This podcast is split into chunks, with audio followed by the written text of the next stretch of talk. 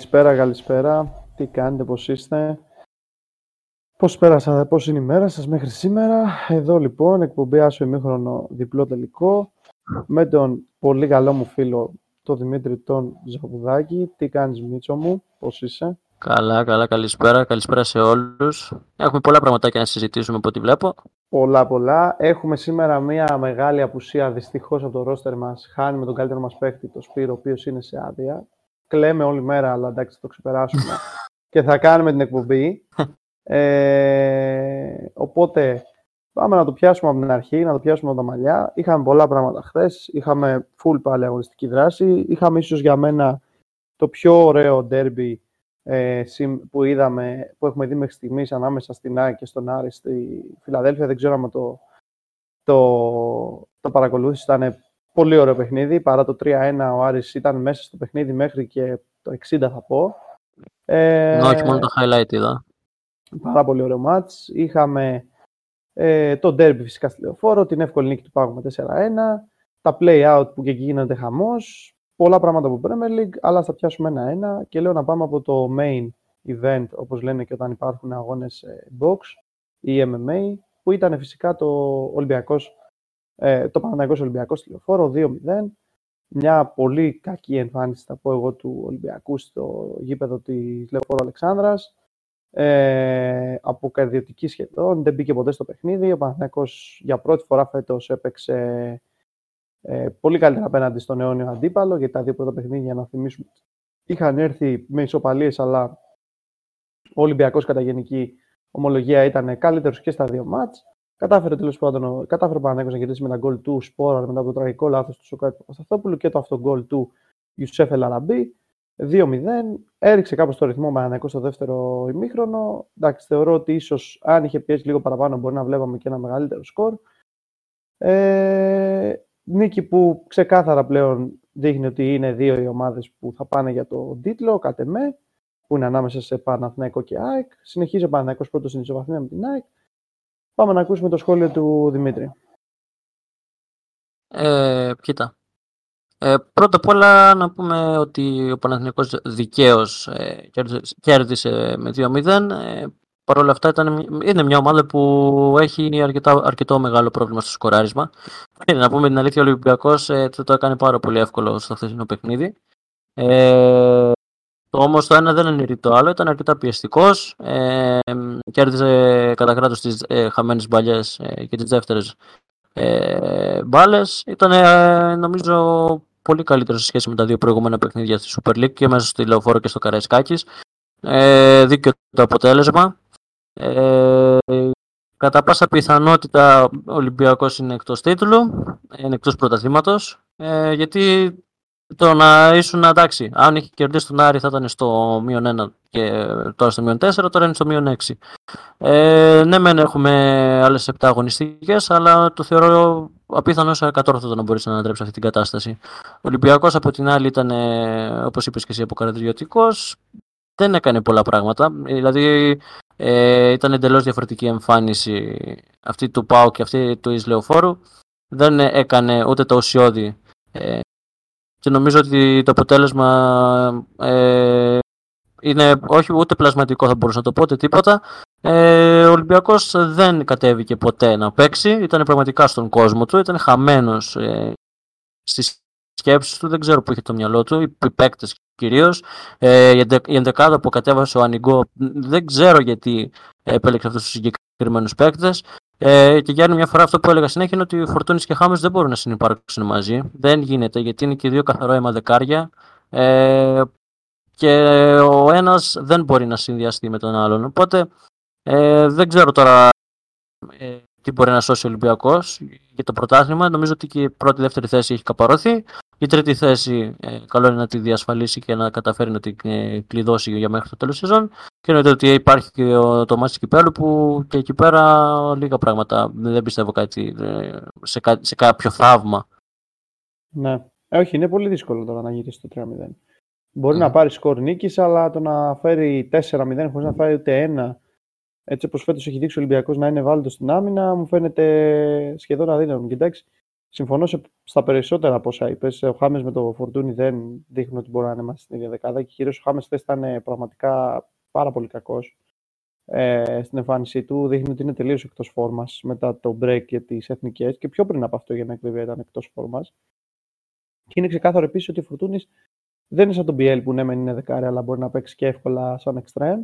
Δεν μπορεί να παίξει ως extreme. Δεν, το, δεν, δεν του βγαίνει και εντάξει, δεν είναι έγκλημα. Δεν μπορεί, δεν βολεύεται να είναι εξτρέμο άνθρωπο. Ε, Ακριβώς. Ο καθένας είναι ναι. εκεί που μπορεί. Δεν, δεν μπορεί να κάνει και κάτι παραπάνω. Σαν σα δεκάρι είναι πολύ καλύτερος. Και πραγματικά οι επιλογές του Ανίκο ήταν περίεργες. Δηλαδή, άφησε έξω τον πρώτο σκόρ του παθλήματο, άφησε έξω τον BL που είναι σε πολύ καλή φόρμα. Ε, ήταν, ήταν, ήταν πολλά τα περίεργα οι περίεργες επιλογές. Εντάξει, απ' την άλλη, Παναθυνακό νομίζω ότι σε όλη τη διάρκεια του παιχνιδιού αισθανόσουν ότι έχει και δύο παίχτε παραπάνω μες στο γήπεδο. Ακριβώς. Ναι. Ήταν αρκετά πιεστικός. Ναι.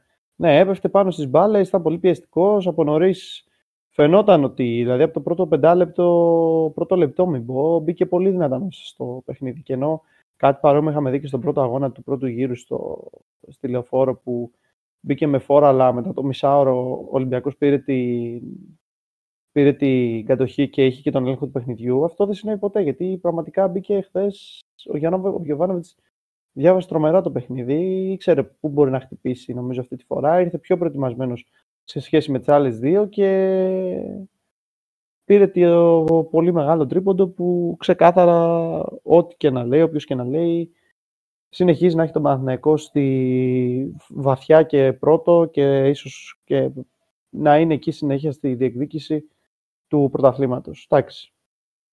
Ε, νομίζω, ότι πολύ απλά, ναι, νομίζω ότι ο Παναθηναϊκός πολύ απλά επιβεβαίωσε ότι έχει μια από τις καλύτερες, αν όχι την καλύτερη άμυνα του πρωταθλήματος. Είναι ε, διαφορά, ναι. Ναι, ναι, ναι, ναι, ναι. Είναι απίστευτα λειτουργικό στην άμυνα και πραγματικά χθες ε, δεν, δεν περνούσε τίποτα. Δηλαδή, εκτός από μια-δύο φάσεις στο πρώτο ημίχρονο, ε, δεν, ένιωθε, δεν ένιωσε ποτέ ότι μπορεί να απειληθεί. Όχι, δεν ένιωσε ποτέ ότι μπορεί να απολυθεί. Και νομίζω ότι στο δεύτερο μήχρονο κάπως χαλάρωσε και το, το τέμπο για να μην κουραστούν οι παίκτες. Νομίζω ότι ήταν ξεκάθαρη η οδηγία του Γιωβάνοβιτς ε, αυτή. νομίζω ότι πριν από το, ε, πριν από το ημίχρονο έδωσε αυτή την οδηγία. Πριν, ε, όταν έφτασε στα 40 λεπτά αγώνα. Σωστό, σωστό. ναι, ο, ο Γιωβάνοβιτς είπε χαλαρώστε λίγο γιατί ήταν επί 40 λεπτά, δηλαδή έτρεχαν όλοι παντού. Δηλαδή, ναι, ναι, ναι, ναι, ναι. Δεν μπορώ, μια λάθος πάσα και να έκανε ο Ολυμπιακός και το ένιωθε το pressing. Δηλαδή δεν μπορούσε να κάνει το παιχνίδι που έκανε με, τίποτα, ε, με, με τον Πάοκ. Όχι, όχι, με τίποτα. Τον είχε, τον είχε διαβάσει πάρα πολύ καλά τον ε, Ολυμπιακό Γιωβάνοβιτς. Το έβαλε κάτω και είδε και όλο ο Ολυμπιακός. Φάνηκε χθες ότι η έλλειψη του Extreme μετά και τον τραυματισμό του Κανός είναι εμφανέστατη. Δηλαδή, φάνηκε ότι δεν υπήρχε ένας παίκτης που θα μπορούσε να πάρει το παιχνίδι και να το ανοίξει σε μια τόσο κλειστή άμυνα όπως είναι αυτή του Παναθηναϊκού. Τώρα, αυτό που είπες, θέλω να σε ρωτήσω κάτι. Τον Μπότουτσι θα τον δούμε ποτέ; Δηλαδή, είναι πραγματικά. Είναι... Δεν ξέρω, Μπούτζι, εγώ ξέρω ότι έχοντα διαβάσει από ρεπορτάζ ότι δεν το ξέρω γιατί έχω κάποια επαφή με κάποιον. Από ό,τι διαβάζω, δεν άρεσε το Μίτσελ, δεν ήταν καλός στι προπονήσεις, δεν έδινε αυτό που ήθελε ο προπονητής. Και ίσως το ίδιο κάνει και ο. ίσως πάει με την ίδια λογική και ο Ανιγκό. Α, του χρόνου. Αν... Ναι, αλλά κοίτα, δαπανήθηκαν 2 εκατομμύρια, αν δεν κάνω λάθος. Δηλαδή δεν μπορείς να τα πετάς έτσι και να λες ότι ο παίκτης δεν είναι καλός. Δηλαδή, αν δεν κάνει, το, έχεις κάνει το scouting από πριν, αγοράζεις τον παίκτη και βλέπεις ότι δεν είναι καλός. Τότε για ποιον λόγο τον αγοράζεις; Τουλάχιστον πάρε, τον πάρει τον δανεικό να δεις ότι όντως δεν μπορεί να κάνει. Ναι. Δηλαδή υπάρχουν αυτές ναι, οι κινήσεις Δεν ξέρω. Καλό, καλά του χρόνου, εγώ πιστεύω, στον δούμε τον συγκεκριμένο που δεν πιστεύω ότι είναι κακός παίκτης. Απλά Μπήκε σε ένα παιχνίδι το οποίο στράβωσε από το τρίτο λεπτό τότε στη Νέα Φιλαδέλφια και από τότε έχει κατακριουργηθεί, ξέρω, έχει στιγματιστεί. Ε, καλά, αυτό είναι πολύ κρίμα. Δηλαδή και με τον Κανός, όταν είχε χάσει τις φάσεις ε, με τον Παναθηναϊκό, κατευθείαν ο Κανός δεν είναι καλός, δεν είναι αυτό, δεν είναι εκείνο και μετά άρχισε ναι. και έβρισκε ναι, τη ναι. φόρμα του. Είναι πολύ κρίμα να καταδικάζουμε ένα παίκτη επειδή ε, το παιχνίδι δεν βγήκε για όλη την ομάδα. Προφανώς, προφανώς και να καθόμαστε να τον δείχνουμε με το δάχτυλο ως το, το μαύρο πρόβατο που λένε. Ναι, και το ίδιο είχε γίνει και με τον Ντόι και ο Ντόι. Να θυμίσουμε ότι είχε σκοράρει αυτό το γκολ με τον ΟΦΗ και μετά συνέχισε να παίζει βασικός. Συμβαίνουν τα λάθη. Στο ποδόσφαιρο είναι. Και το Σοκράτης χθες, εντάξει, και όλη την εμπειρία του, ακόμα και τέτοιοι παίχτες κάνουν λάθη. Το, το είδαμε και χθες. Δηλαδή, OK. Okay. Όπως πούμε και ο Ρέτσος με τον Άρη. Συμβαίνουν αυτά. Ε, ωραία. Ε, κάτι πιο άλλο σχόλιο που θες να πεις για τον Ντέρμπι; Ε, Κοίτα, ε, για τον Ολυμπιακό δεν, δεν μπορώ να προσθέσω κάτι άλλο. Δηλαδή, εντάξει, η εικόνα του είναι απογοητευτική και δεν νομίζω ότι απογοητεύτηκα περισσότερο από ότι σε όλη τη σεζόν. Δηλαδή, το πράγμα ήταν ούτως ή άλλως δύσκολο να ανατραπεί. Ο Ολυμπιακός, ε, για να είμαστε ειλικρινείς, δεν έχασε κάτι που είχε. Δεν έχασε ποτέ αυτό που είχε. Δηλαδή, ε, κυνηγούσε την πρώτη θέση, αλλά δεν είχε ούτε καν τη δεύτερη. Ε, ήταν τελείως αψυχολόγητος όλη αυτή τη διάρκεια. Ναι. Ναι. Ε, και νομίζω ότι από τη στιγμή που δεν κατάφερε να κερδίσει το μάτι με τον Άρη, ε, παρόλο που έκανε μια καλή εμφάνιση με τον Πάοκ, στη λεωφόρο ε, μπορεί να πετούσαν και οι φίλαθλοι και γενικά τη νίκη. Αυτό δεν βγήκε και ε, αυτό νομίζω ότι είναι και απολύτως λογικό από τη στιγμή που ε, δεν κατάφερε σε κανένα από τα δύο προηγούμενα μάτς ούτε στη λεωφόρο ούτε στο Καραϊσκάκη να κερδίσει. Και από τη στιγμή που ο Παναθηναϊκός ήταν και πιο υποψιασμένος και πιο ψηλιασμένος, να το πω καλύτερα, ε, στον τρόπο παιχνιδιού, και όχι μόνο στον τρόπο παιχνιδιού, γιατί έχουν, αλλαχτεί, έχουν αλλάξει τέσσερις προπονητές αυτή τη στιγμή. Τέταρτος είναι ο Ανικό, που ναι. παρόλο που είναι υπηρεσιακός. Το παιχνίδι, ε, το Ανικό ακόμα δεν το έχουμε μάθει και δεν ξέρουμε και την νοοτροπία του. Ε, εγώ δίνω ένα μεγάλο χειροκρότημα στο Γιωβάνοβιτς γιατί είναι πραγματικά ένας εξαιρετικός προπονητής και σαν άνθρωπος είναι πολύ εξαιρετικός. Ε, Ούτε προκλητικός στο τίποτα, είναι εξαιρετικός. Όχι με τίποτα. Είναι χαμηλών τόνων, έχει ταπεινότητα. Ε, τα επιτεύγματά του τα ξέρουμε και δεν είναι τυχαία στο Παναθηναϊκό αυτός ο προπονητής. Και μακάρι να μείνει για πολλά χρόνια. Ναι, ναι, ναι, όχι, όχι, είναι πολύ καλός και. Ε, και εντάξει, έχει κάνει και μια εξαιρετική δουλειά στη, στο Παναθηναϊκό, τον έχει στην κορυφή και είναι και το εντυπωσιακό ότι έχει 7 παιχνίδια που είναι ε, αίτητος απέναντι στο, στους ερθρόλευκους, δεν έχει καταφέρει ο Ολυμπιακός να κερδίσει τον Παναθηναϊκό επί μέρες ε, Γιωβάνης. Ναι, ναι, ναι, ναι, ναι. Εντυπωσιακό. Ωραία. Ναι, ναι, πραγματικά και, ό,τι βλέπουμε, το σερί που βλέπουμε το Ολυμπιακό στο μπάσκετ, πάμε να το δούμε και στο το Παναθηναϊκό στο ποδόσφαιρο σιγά σιγά. Η μόνη, διαφορά είναι ότι, η μόνη διαφορά είναι ότι εκεί πέρα δεν είναι μόνο νίκες, είναι και ισοπαλίες. Ισχύει, ισχύει. Τέσσερις ισοπαλίες. Ωραία. Πάμε στο άλλο ντέρμπι της αγωνιστικής, αφού κλείσαμε αυτό το κομμάτι. Ε, στο ΑΕΚ ε, Άρης, εντάξει, είπες δεν παρακολούθησες και τον αγώνα, είδες τα highlight. Ας πάρω εγώ επειδή είδα και όλο το match. Για να καταλάβετε πόσο ωραίο παιχνίδι ήταν το χθεσινό.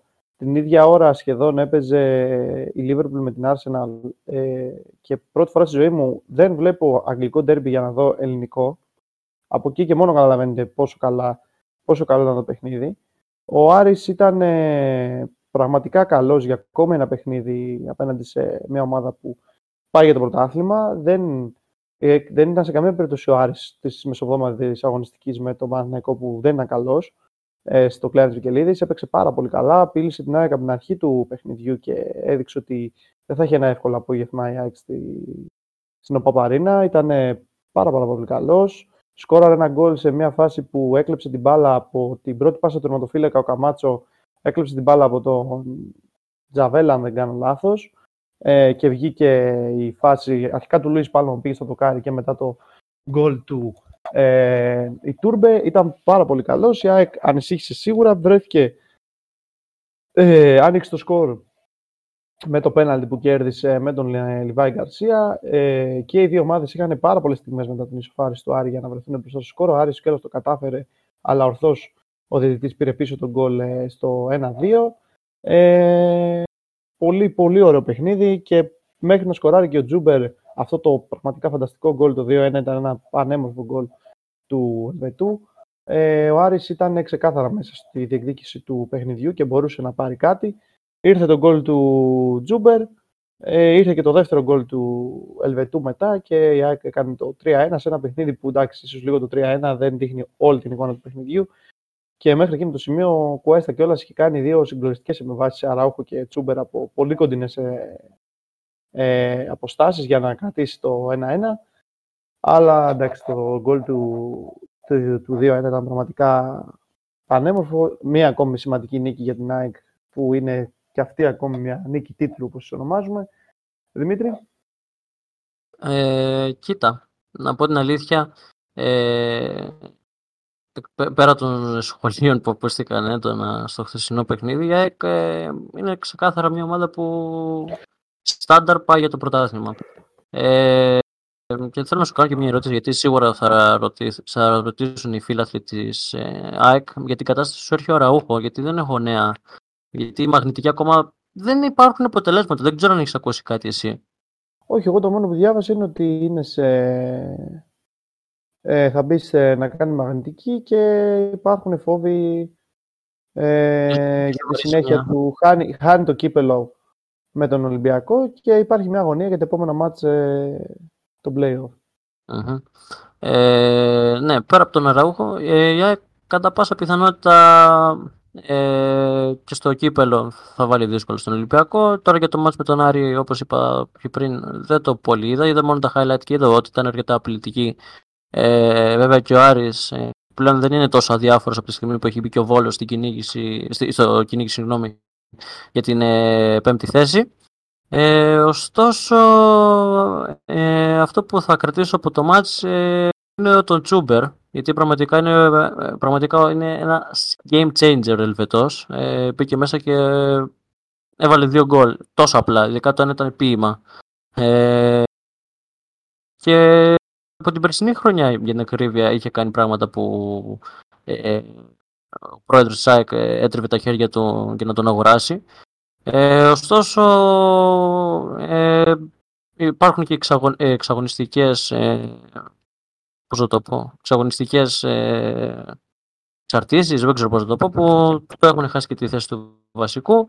Ε, ναι. Παρ' όλα αυτά είναι ένας παίκτης που κατά πάσα πιθανότητα ε, μπορεί να το δούμε και βασικό στο παιχνίδι κυπέλου. Ε, γιατί με τέτοιες εμφανίσεις δεν νομίζω ότι υπάρχει λόγος να το κρατάς και στον πάγκο. Ή άμα είναι αυτή η ιδιοτροπία του Αλμέιδα ότι θα έρχεται από τον πάγκο και θα καθαρίζει τα παιχνίδια, ε, μπορεί να του βγαίνει και όλε τις περισσότερες φορές. Ναι, Πάντως, ναι. ε, ε, απέδειξε για άλλη μια φορά ότι έχει ένα πολύ μεγάλο βάθος ε, στο, ε, στον πάγκο της. Ε, και όταν ε, στράβωσε το παιχνίδι και δεν κατάφερε. Ε, ε, πώς να το πω, δεν κατάφερε να κλειδώσει το παιχνίδι πριν την είσοδο του παίκτη ε, και το έδωσε εκεί, ουσιαστικά εκείνο στο τρίποντο. Ε, βέβαια υπήρχε και η παρουσία του Μάνταλ που ήταν επίσης καθοριστική. Ε, αλλά ναι, κοίτα, ε, η ΑΕΚ ήταν νομίζω αρκετά καλή. Ε, ε, αυτά που ακούω περί διαιτησίας και αυτά το αφήνω να εγώ. Αλλά δεν θα το σχολιάσουμε αυτά, δεν τα έχουμε σχολιάσει ποτέ. Όχι, γιατί είναι πραγματικά είναι, είναι πραγματικά κρίμα γιατί η ΑΕΚ παίζει ένα πάρα πολύ ωραίο ποδόσφαιρο και συνεχίζει να παίζει πολύ ωραίο ποδόσφαιρο, άσχετα αν έχει κάνει ε, λίγο, λίγο κοιλιά στην πιο μεγάλη καμπή του, του πρωταθλήματος. Ε, αλλά νομίζω ότι φτάνει και οι τραυματισμοί, γιατί και πιο πριν είχε τον τραυματισμό του Ελίασον, τώρα λογικά μπορεί να χάσει και τον Αραούχο. Ε, πιο πριν είχε και τον Λιβάη Γκαρσία που ήταν ανέτοιμος και ακόμα μου φαίνεται ότι ψάχνει και λίγο τα πατήματα και ο Λιβάη. Ε, ναι. Υπάρχει και ο Μουκουντή που επέστρεψε σε προπονήσεις. Γενικά η ΑΕΚ ε, όσο καλή και να είναι, είναι και λίγο ένα κινούμενο ΕΚΑΒ που λέει ο λόγο. Ναι, ναι, ναι. ναι. OK. Okay. Ε, λοιπόν.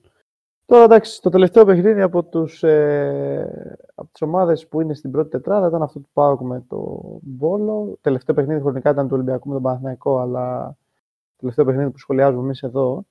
Ε, να πω την αλήθεια μου, είχαν πέσει όλα μαζί, δεν μπόρεσα να το παρακολουθήσω. Είδα ότι ο Πάο κέρδισε 4-2, έκανε μια πολύ καλή εμφάνιση, είχε τον Άρη δύο φορές σκόρερ. Ε, σκόρερ και ο Ντάντας και ο Ίνγκαρσον. Ο, ο Βόλος βρήκε τα γκολ του μετά, το, μετά τα 4, αφού είχε, γίνει το, αφού είχε διαμορφωθεί το σκόρ με 4-0 με το Τσοκάνη και ο Ζέκοβιτς. Ε, δεν ξέρω, δεν έχω να σχολιάσω κάτι, γιατί το παιχνίδι δεν το παρακολούθησα, μιας και ήταν στην ίδια ώρα με τα... Ήταν σε παρόμοιες ώρες με τα υπόλοιπα. Ε, και έτσι δεν έχω μια ολοκληρωμένη άποψη. Δεν ξέρω αν έχεις εσύ, Δημήτρη. Κοίτα, το μόνο που μπορώ να πω είναι ότι από ό,τι άκουσα έτσι, γιατί τα highlight εδώ, είναι ότι έπαιξε πάρα πολύ καλά ο Τάιζον. Δηλαδή ότι αρχίσει και βρίσκει τα πατήματά του, παρόλο που είναι 33 χρονών, αν δεν κάνω λάθος. Ναι, ναι. Και βοήθησε αρκετά, λέει, το, λένε τον Πάοκ. Ε, δεν ξέρω τώρα αν αληθεύει. Ε, νομίζω ότι χρειάζεται και αυτή τη λύση ο δικέφαλος του Βορρά. Πολύ ποιοτικό παίκτης. Ε, εννοείται. Και με τη Σταχτάρ ήταν πραγματικά. Ναι πολύ καλός. Ε, απλά χρειάζεται και αυτή τη λύση γιατί ο Νάρα και ο Κωνσταντέλια παίζουν ακατάπαυστα. Όταν εννοούμε κατάπαυστα, το εννοούμε και δεν υπερβάλλω, ειδικά ο Κωνσταντέλια. Ναι. Ε, και φοβάμαι μην γίνει ό,τι έχει γίνει με τον ε, Αγκιουμπού. Α, και αυτό, ναι. ναι. Όχι, εγώ σου λέω και τον Αγκιουμπού τώρα, ένα πιο πρόσφατο. Και με το Σωτηρινίνη εννοείται. Μην καεί το παιδί, γιατί δεν χρειάζεται τόσο πολύ χρήση ε, σε παιχνίδια τύπου Βόλο. Δεν χρειάζεται να είναι συνέχεια. Χρειάζεται να το δίνει και μια ανάσα. Γιατί εντάξει, ο Βόλος μπορεί να θεωρείται μερικές φορές απειλητικός, αλλά καλό είναι να σκέφτεσαι και λίγο το ποιόν του παίκτη σου και να μην τον έχεις τόσο στο 100%. Ναι. Όχι, συμφωνώ. Εντάξει, δεν μπορεί να είναι ε, από τα 100 παιχνίδια να παίζει 99, που λέει ο λόγος. Πρέπει να έχει και κάποια στιγμές που να ξεκουράζεται και καλό να είναι ο Τάισον να μπει στο κλίμα γιατί μπήκε δυναμικά με τον κόλ με το, με το, στον αγώνα με τον Παραθυναϊκό ε, του Κυπέλου, αλλά κάπως έπεσε μετά. Εντάξει, μακάρι να μπορέσει να δώσει λύσεις για να έχει και ο Γιάννης Κωνσταντέλης κάποιες ανάσεις που σίγουρα χρειάζεται. Μπορεί να είναι 18, αλλά δεν είναι και υπεράνθρωπος. Λοιπόν, πάμε να κάνουμε ένα σχόλιο για τα play out. Λοιπόν, αναφορικά είχαμε Ατρόμητο Πας Γιάννη 1-1, Όφη Λαμία 4-1, Αστέρας Τρίπολης Λεβαδιακός 0-1, πολύ μεγάλο διπλό αυτό για το Λεβαδιακό. Που έφερε και την απόλυση του Νάκη Μάτζιου. Σωστό, σωστό. Και Πανετολικό Ιωνικός 0-1 και αυτό πολύ σημαντικό παιχνίδι για τον Ιωνικό.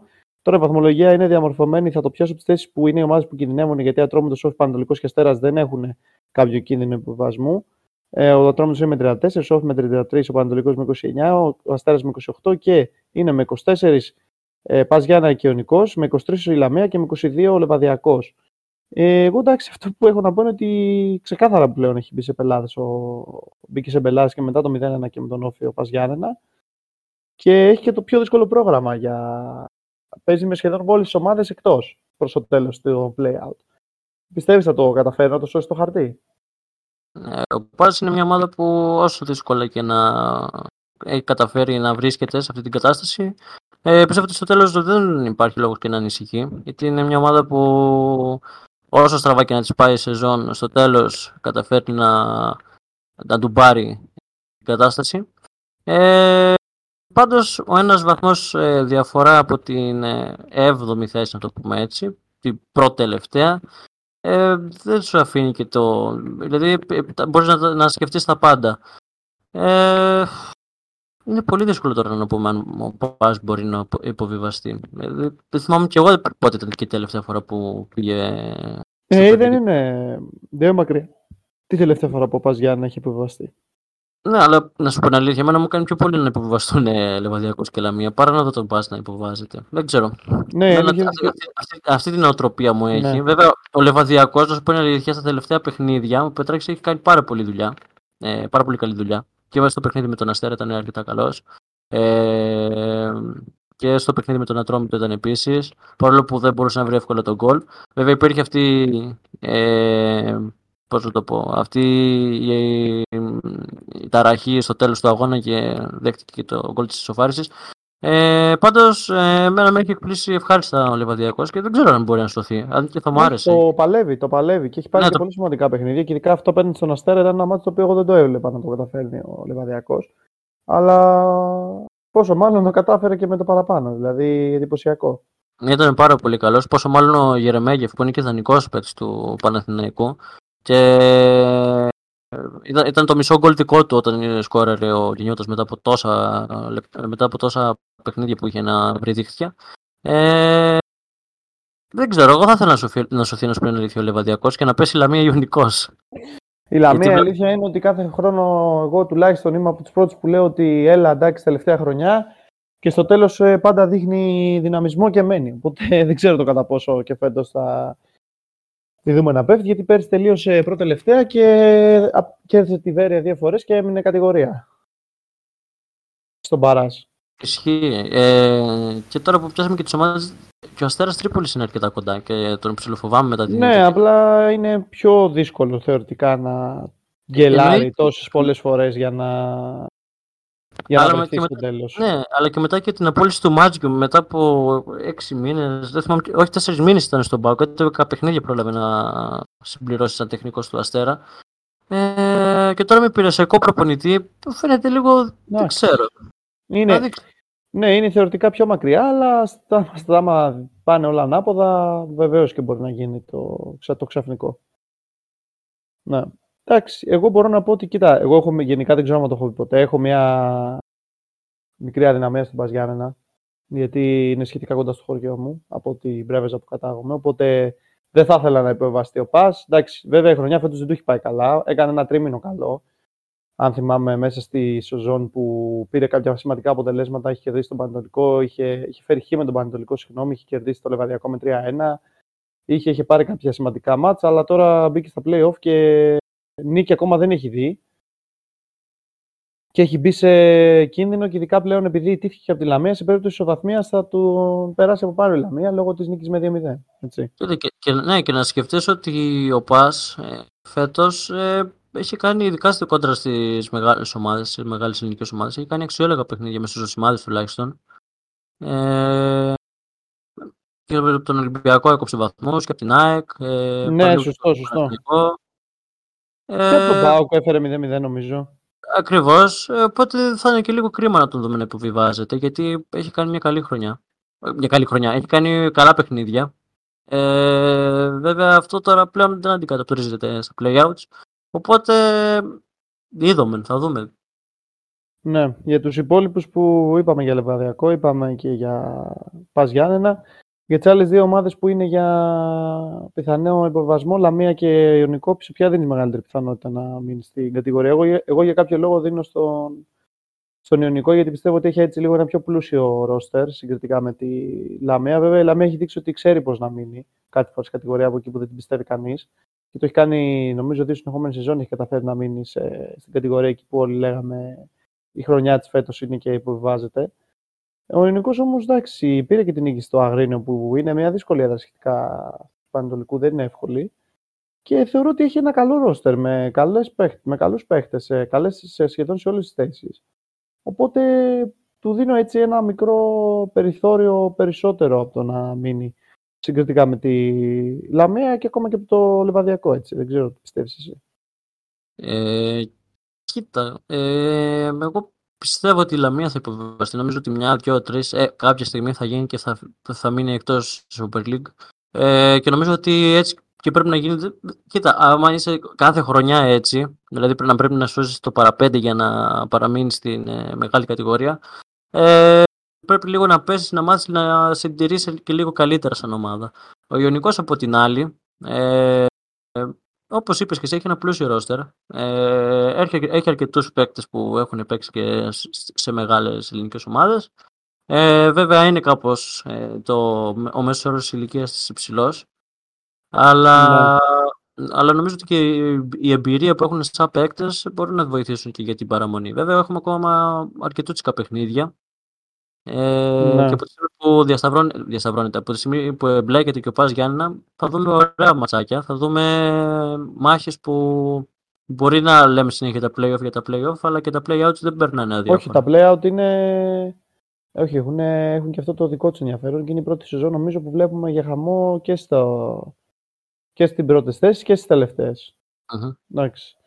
Ωραία. Ε, έχουμε και πολύ ωραία παιχνίδι, βλέπω την άλλη εβδομάδα, Λεβαδιακό Ελληνικό, την Παρασκευή αυτά. Εντάξει, ας κάνουμε και δύο σχόλια πολύ λίγα πριν πάμε σε, στο διάλειμμα. Τρία λεπτά μας έχουν μείνει. Εντάξει, είπαμε έχουμε ΑΕΚ Ολυμπιακό την ε, μεγάλη, τρί, τη μεγάλη Τετάρτη και έχουμε και τη Μεγάλη Πέμπτη ΠΑΟΚ Λαμία για το κύπελο. Εντάξει, για τον Ολυμπιακό και την ΑΕΚ τα είπαμε. Σχεδόν αδύνατον δείχνει να μπορέσει να το γυρίσει το 3-0. Ε, έτσι, μια αντίδραση να βγάλει, δεν ξέρω αν πιστεύεις ότι μπορεί να τη βγάλει στο μάτι με την ΑΕΚ. Για τον Πάο και τη Λαμία, εντάξει, δεν έχουμε να πούμε και πολλά. 5-1 έχει λήξει το πρώτο παιχνίδι. Ε, δεν, δεν, πιστεύω ότι, δεν πιστεύω ότι μπορεί να γίνει το θαύμα του. Δηλαδή, okay, είναι δύσκολο. Εγώ βλέπω μεγάλο rotation από τον Λουτσέσκου και ίσως καμιά ευκαιρία σε παίκτες όπως ήταν ο Τζίμας που είχε παίξει σε ένα μάτσο πρωταθλήματος για να ξεκουραστούν και οι βασικοί. Στο, ε... Ολυμπια... στο Ολυμπιακό ΣΑΕΚ πιστεύεις ότι έστω μία νίκη γοήτρου μπορεί να την καταφέρουν οι πρωταθλητέ Ελλάδος; Κοίτα, εγώ πιστεύω ότι εκεί θα επικεντρωθεί πιο πολύ η ομάδα του Πειραιά. Ε, πρώτα απ' όλα, στανταράκι ότι το Καραϊσκάκη θα είναι για άλλη μια φορά κατάμεστο, ε, με το όνειρο ότι μπορεί να γίνει κάτι. Ε, δεν, ξέρω, εγώ το βλέπω... δεν, ξέρω, δεν ξέρω αν θα είναι λόγω και της ήττας, να σου πω την αλήθεια μου. Κοίτα, ναι, ισχύει. Γιατί και εγώ σήμερα είδα σε διάφορα site ότι αρχίζουν και πουλάνε τα εισιτήρια του επαναληπτικού με την ΑΕΚ. Ναι. Ε, βλέπω ότι υπάρχει μια ξενέρα του κόσμου και είναι, νομίζω λογικό είναι. Ναι. Ε, όσο και να αγαπάς την ομάδα, δεν μπορείς να πας να δεις ε, από τη στιγμή που πιστεύεις ότι δεν μπορεί να προκριθεί. Τέλος πάντων, για να κλείσω αυτό το θέμα, ε, τουλάχιστον 1-0. Μπορεί να το βλέπω. Το βλέπω να σου πούνε αλήθεια και χ. Μπορεί να λήξει κανένα 0-0 να μπει καθόλου γκολ. Το φοβάμαι μετά τη γιούχα που έχει να πέσει στο γήπεδο. Εντάξει, η ε, Γιούχα νομίζω θα πέσει ανεξαρτήτως αποτελέσματος. Αλλά κοίτα, αν, αν γίνει το δάγμα και προκριθεί και δεν θα υπάρχει Γιούχα. ναι, εννοώ ανεξαρτήτως αποτελέσματος, ακόμα και με μία ήττα και ακόμα και με μία νίκη ένα 0 εγώ πιστεύω ότι μπορεί να δει. Καλά, ναι, εννοείται. Ε, στο γήπεδο. Λογικό είναι να σου πω αλήθεια. Ε, αν και δεν φταίνει οι παίκτες 100%. Τέλος πάντων, αυτό είναι, μια, αυτό είναι μια άλλη συζήτηση που θα το συζητήσουμε ναι, σε, σε, σε, κάποιο podcast. Ναι, ναι, ναι. Ε, εκεί θα το κλείσω ότι ε, με τα χίλια ζόρια που μπορεί να κερδίσει ο Ολυμπιακός μπορεί να πάει και χ. Ναι, OK. Okay.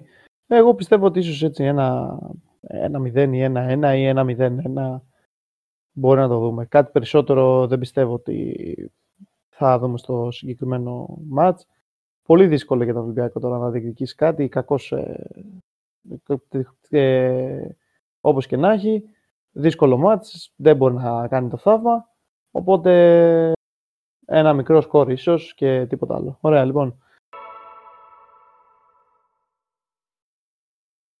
Ωραία, καλησπέρα και πάλι για το δεύτερο μέρος της εκπομπής.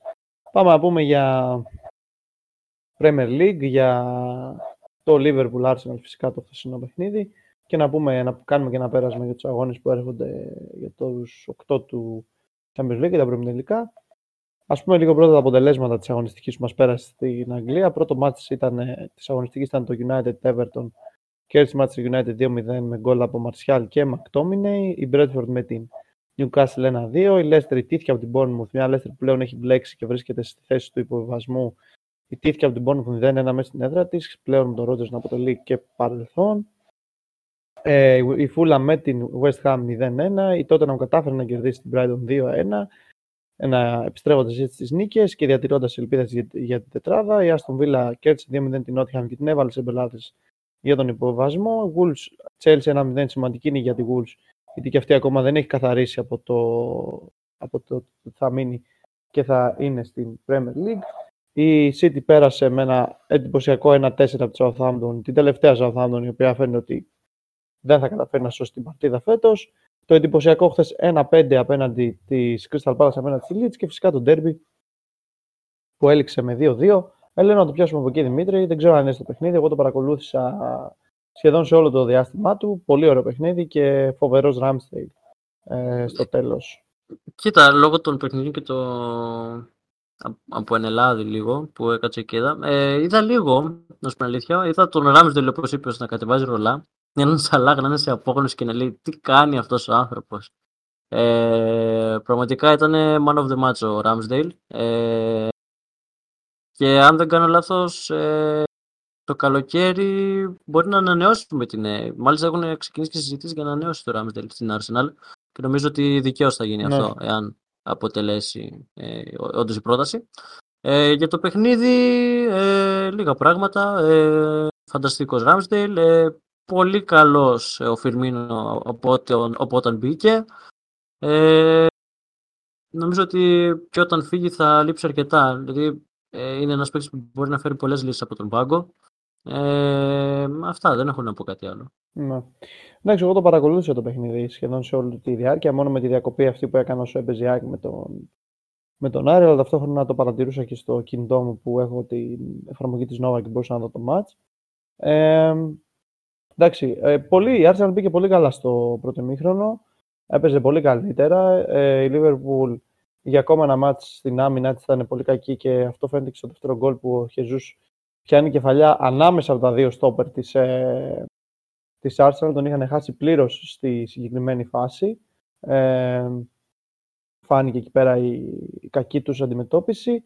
Είχαμε φυσικά το... και μετά είχαμε την... το show κάπου του Ramsdale, μείωσε στο λίγο πριν το μήχρονο η Liverpool και έκανε το 1-2, αλλά μετά ο Ramsdale πραγματικά έκανε επεμβάσεις απίστευτες για να κρατήσει την, ε, την ομάδα του, του Λονδίνου μπροστά στο σκορ. Εντάξει, έπιασε και πέναλτι, δεν τα κατάφερε γιατί στη φάση του Φιρμίνιο δεν μπορούσε να κάνει κάτι, σχεδόν σε κοινή αιστεία το, το σκόραρε ο Βραζιλιάνος. Σημαντικός όντως παίξει και πιστεύω ότι και εγώ θα λείψει στην ομάδα της Liverpool, μιας και τώρα δεν θα ανανεώσει όπως φαίνεται ότι έχει βγει ε, από τα ρεπορτάζ της Αγγλίας. Εντάξει, κόβει βαθμούς από την πρωτοπόρο Πλέον η διαφορά είναι στο συν, ε, στο συν 6 και έχει και ένα παιχνίδι λιγότερο. Με ένα η, παιχνίδι λιγότερο. Η ναι. Manchester City, οπότε αυτό θα είναι πολύ κομβικό. Αν το κερδίσει η City και νομίζω τέλη Απρίλη οι δύο ομάδες θα βρεθούν και για το πρωτάθλημα, θα είναι κομβική σημασία στο τι θα κάνεις σε αυτό το παιχνίδι που χρωστάει η Manchester City. Ε, δεδομένου το ότι θα θέλει σίγουρα την νίκη για να διατηρήσει την επαφή της με την κορυφή και τέλη είναι καλά. Είπα Τετάρτη 26 Απριλίου είναι το συγκεκριμένο παιχνίδι ε, που είναι στο Etihad, κοντά μας δηλαδή, σε λίγες εβδομάδες. Ε, σημαντικό, σημαντικό ε, μάτσο αυτό και σίγουρα η Liverpool ε, έχει ακόμα όποιον σφιγμό μπορεί να έχει για την οχτάδα αν και είναι σχεδόν σε μια απόσταση 10 βαθμών αυτή τη στιγμή από την 8η θέση του πρωταθλήματος και, και ας έχει και ένα παιχνίδι λιγότερο. Okay. Δεν ξέρω αν, παρα, αν είδες και τον αγώνα της Manchester United το Σάββατο. Ε, κοίτα, ε, είδα, να σου πω αλήθεια. Ε, ξεκανοποιημένος έμεινα. Για να κρύβει να σου πω αλήθεια, ανησύχησα λίγο με τον Ράσφορντ. Ναι, και εγώ. Οπότε, εφόσον και αν λείψει, θα είναι μια μεγάλη απώλεια. Τουλάχιστον, ε, αυτό που χάρηκα αρκετά είναι ότι ο Μαρσιάλ επέστρεψε στο σκοράρισμα. Ε, είδα τον Έριξεν επιτέλους να επιστρέφει εκείνος. Εντάξει, κοίτα, ο Έριξεν ε, δεν τον θεωρώ παίκτη που μπορεί να αλλάξει πολλά στη United, αλλά με εννοείται ότι έχει την εμπειρία που ε, μπορεί να βοηθήσει αρκετά. Εντάξει, ναι. κοίτα, γιατί ήταν ένα παιχνίδι που η United δεν έκανε, δεν χρειάστηκε να, να πιέσει αρκετά τα πράγματα. Δηλαδή, ήταν καλύτερη. Εντάξει, ξεπέρασε από ό,τι φαίνεται το σοκ της προηγούμενης αγωνιστικής. Ε, καλή άμυνα. Να πω την αλήθεια, όταν είδα το Maguire βασικό, ε, ε εντάξει. Ναι, λέω, ανησύχησα. Ε, νομίζω όλοι ανησυχήσαμε. Ε, Καθ' άλλο, εντάξει, μια χαρά. Ε, και από τη στιγμή που θα αρχίσει και ο Καζεμίρο από την επόμενη αγωνιστική να παίρνει ρυθμό, η United θα πατήσει καλύτερα, αν πιστεύω, στα πόδια της, γιατί θα το χρειαστεί. Ναι. Και ήταν εντυπωσιακό που σκοράρε και ο Μακτόμινεϊ.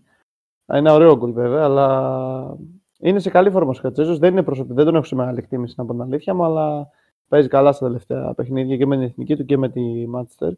Σίγουρα όμως φαίνεται το κενό του Κασεμίρο στην ενδεκάδα ε, των κόκκινων διαβόλων. OK. Okay. Έχει ε, αμυντικό Το Μπρούνο Φερνάνδη είναι και λίγο ρίσκο. Δεν, δεν είναι τόσο. Ναι, ναι. Δεν πρέπει να καλύψει. Εντάξει, και ο Μακτόμινι ε, καλός είναι. Αλλά θα προτιμούσα μια, μια διάδα, ξέρω εγώ, Καζιμίρο Σάμπιτζερ. Ναι, ναι, και εγώ ξεκάθαρα. Και ο Ζάμπιτζερ έχει κάνει και πολύ καλό κλικ με την ομάδα την ώρα που είχε έρθει και είναι πάρα, πάρα πολύ καλός. Πολύ καλή κίνηση, πολύ καλή μεταγραφή. Και μπορεί okay. να, να ενεργοποιήσει και την όψη να τον αγοράσει κανονικά.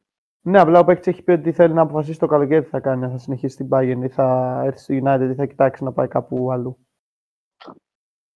Αυτή είναι η δήλωση του παίκτη. Το διάβαζα πρόσφατα σε μια συνέντευξη που έδωσε μετά από το τέλος ενός αγώνα της United. Ε, προσωπικά okay. θα ήθελα να και ναι. έχει Όχι. εγκληματιστεί εντελώς ομάδα. Και είναι και πολύ καλός δηλαδή, παίκτης. Δείχνει, δείχνει τον παίκτη που ήταν και στην λειψία. Από, από κάτι άλλο που έχουν περάσει και πραγματικά δεν μου γέμισαν το μάτι, προτιμώ το Σάβιτζερ. Ναι. Ωραία. Ε, ένα σχόλιο θέλω να μου κάνεις. Εντάξει, σίγουρα και σημαντικές νίκες στη Newcastle και έσπασε και το ρόδι τότε να μην επιτέλου. Ε, και κέρδισε το παιχνίδι με την, με την Brighton. Σχετικά δύσκολα ήρθε η νίκη, αλλά τουλάχιστον κατάφερε μετά από σειρά αποτελεσμάτων που ήταν με ήττες να πάρει μια νίκη. Και σίγουρα και αυτό παίζει ρόλο για την ψυχολογία της. Ένα παιχνίδι που και ο Στελίνη ο υπηρεσιακό προπονητή τότε να. Και ο Ντετζέρβι, δεν ξέρω αν το είδες, αποβλήθηκαν από το παιχνίδι.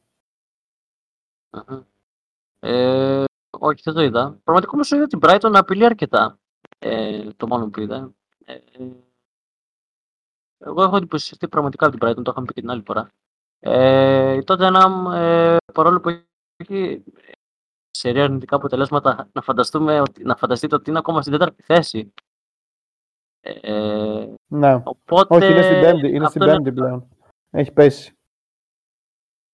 Έπεσε γιατί. Α, όχι, έχεις δίκιο σε αυτό, ναι.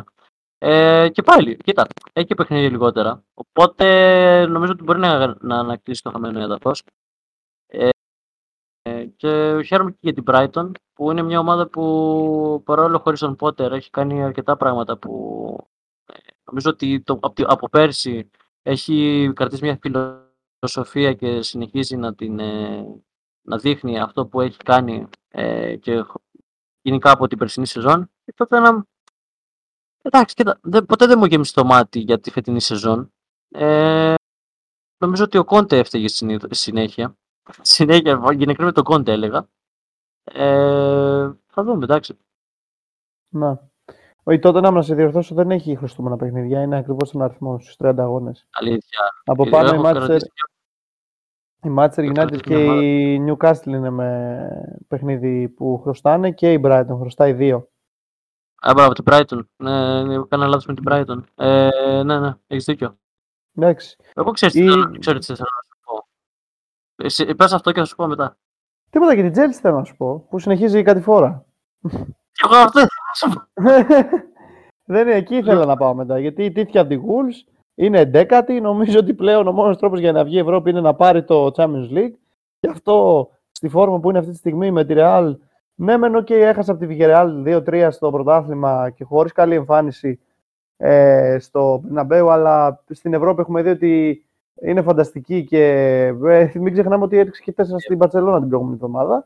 Ε, δεν πιστεύω ότι μπορεί να γίνει δεν πιστεύω ότι μπορεί να γίνει το θαύμα και να προκριθεί η Τσέλση και φυσικά με ένα προπονητή ο οποίος δεν μας έχει γεμίσει το μάτι όπου και αν έχει πάει μέχρι στο Λάμπαρ. Ε, Αυτό και αν ήταν έκπληξη. Δηλαδή, εγώ περίμενα να έρθει κάποιος τώρα για στην Τσέλση και να αναλάβει την ομάδα. Και όχι να πάνε με τον Λάμπαρ μέχρι το τέλος της σεζόν και μετά να αποφασιστεί. Που ναι, μεν είναι σωστή λογική αυτή για να μην τον κάψουν από τώρα, αλλά δεν το περίμενα από την αλήθεια μου. Να σου πω αλήθεια, εγώ περίμενα να έρθει στον Άγγελσμαν. Ε, συγκεκριμένα πράγματα. Εγώ τα περίμενα. Δηλαδή, από τη στιγμή που είδα να πωλείεται ο Πότερ, να πωλείεται ο Νάγκελσμαν, περίμενα αυτό, αυτή την αλλαγή. Ε, ο Λάμπαρτ ήταν ένας ε, παίκτης, ήταν ένας παίκτης που πονούσε αρκετά την ομάδα του και συνεχίζει να την πονάει.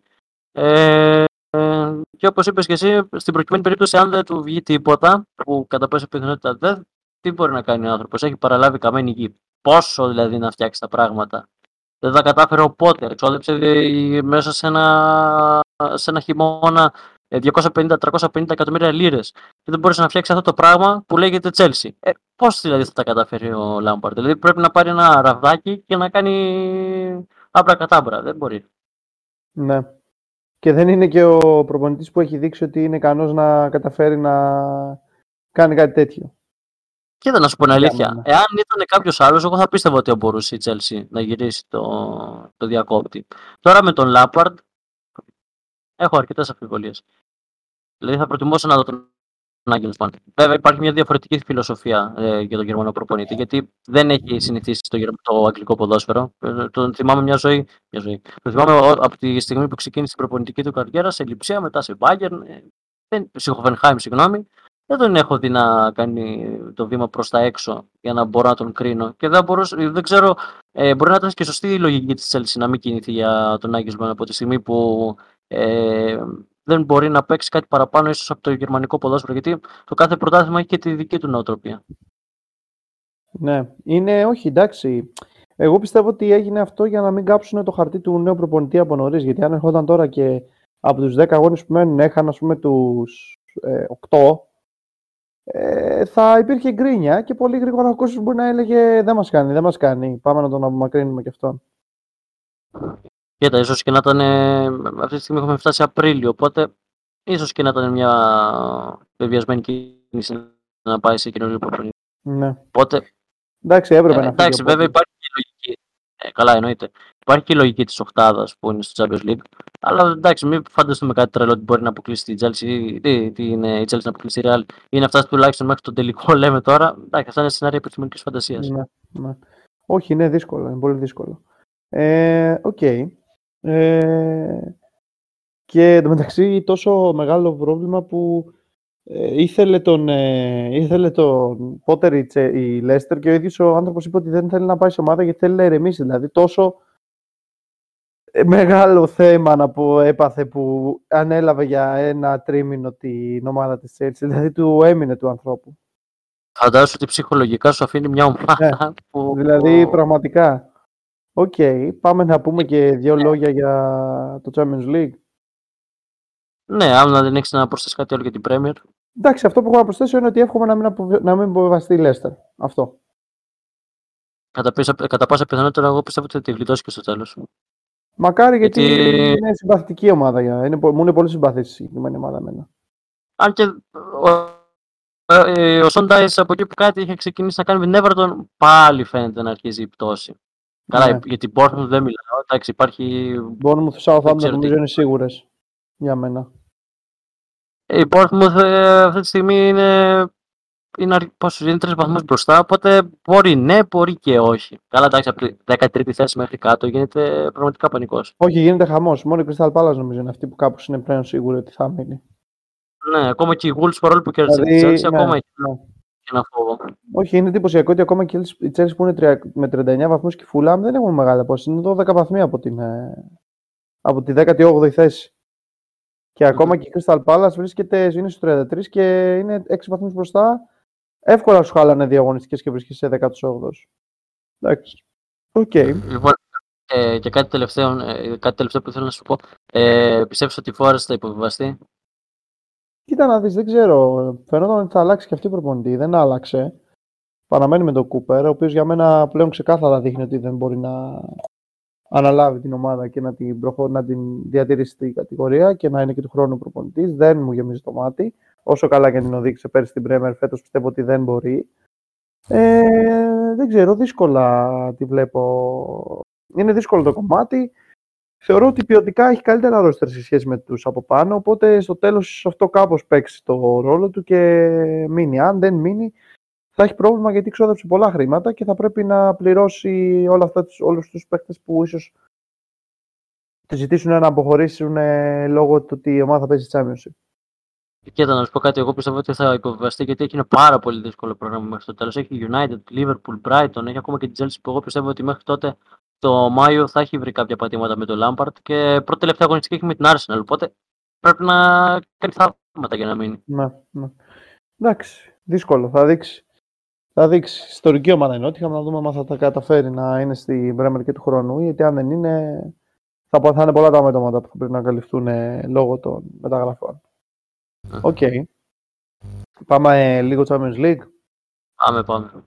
Ωραία, λοιπόν έχουμε αύριο Benfica Inter, πολύ ωραίο παιχνίδι. Manchester City Bayern και την Τετάρτη έχουμε Milan Napoli, Real Chelsea. Ας το πιάσουμε από τα πρώτα παιχνίδια. Ε, να δώσουμε έτσι μια μικρή πρόβλεψη για κάθε ματς, λέω εγώ. Ε, πάμε στο σχετικά πιο αδιάφορο, για μένα πιο ενδιαφέρον ταυτόχρονα, που είναι Benfica Inter, γιατί πολλοί του δεν του έχουν δώσει σημασία, αλλά η Benfica έχει καλή ομάδα φέτος και νομίζω είχα πει και σε προηγούμενη εκπομπή ότι τη βλέπω να περνάει και στους τέσσερις. Τι πιστεύεις εσύ; Ε, εξίσου πιστεύω το ίδιο. Ε, έχει μια ομάδα που ε, θέλω να τη δω να προχωράει, όπως είχα πει και την τελευταία φορά, λόγω ελληνικού χρώματος στην ομάδα. Μιας και είναι και ο Βλαχοδήμος στην αιστεία. Ε, μια αρκετά καλή ομάδα.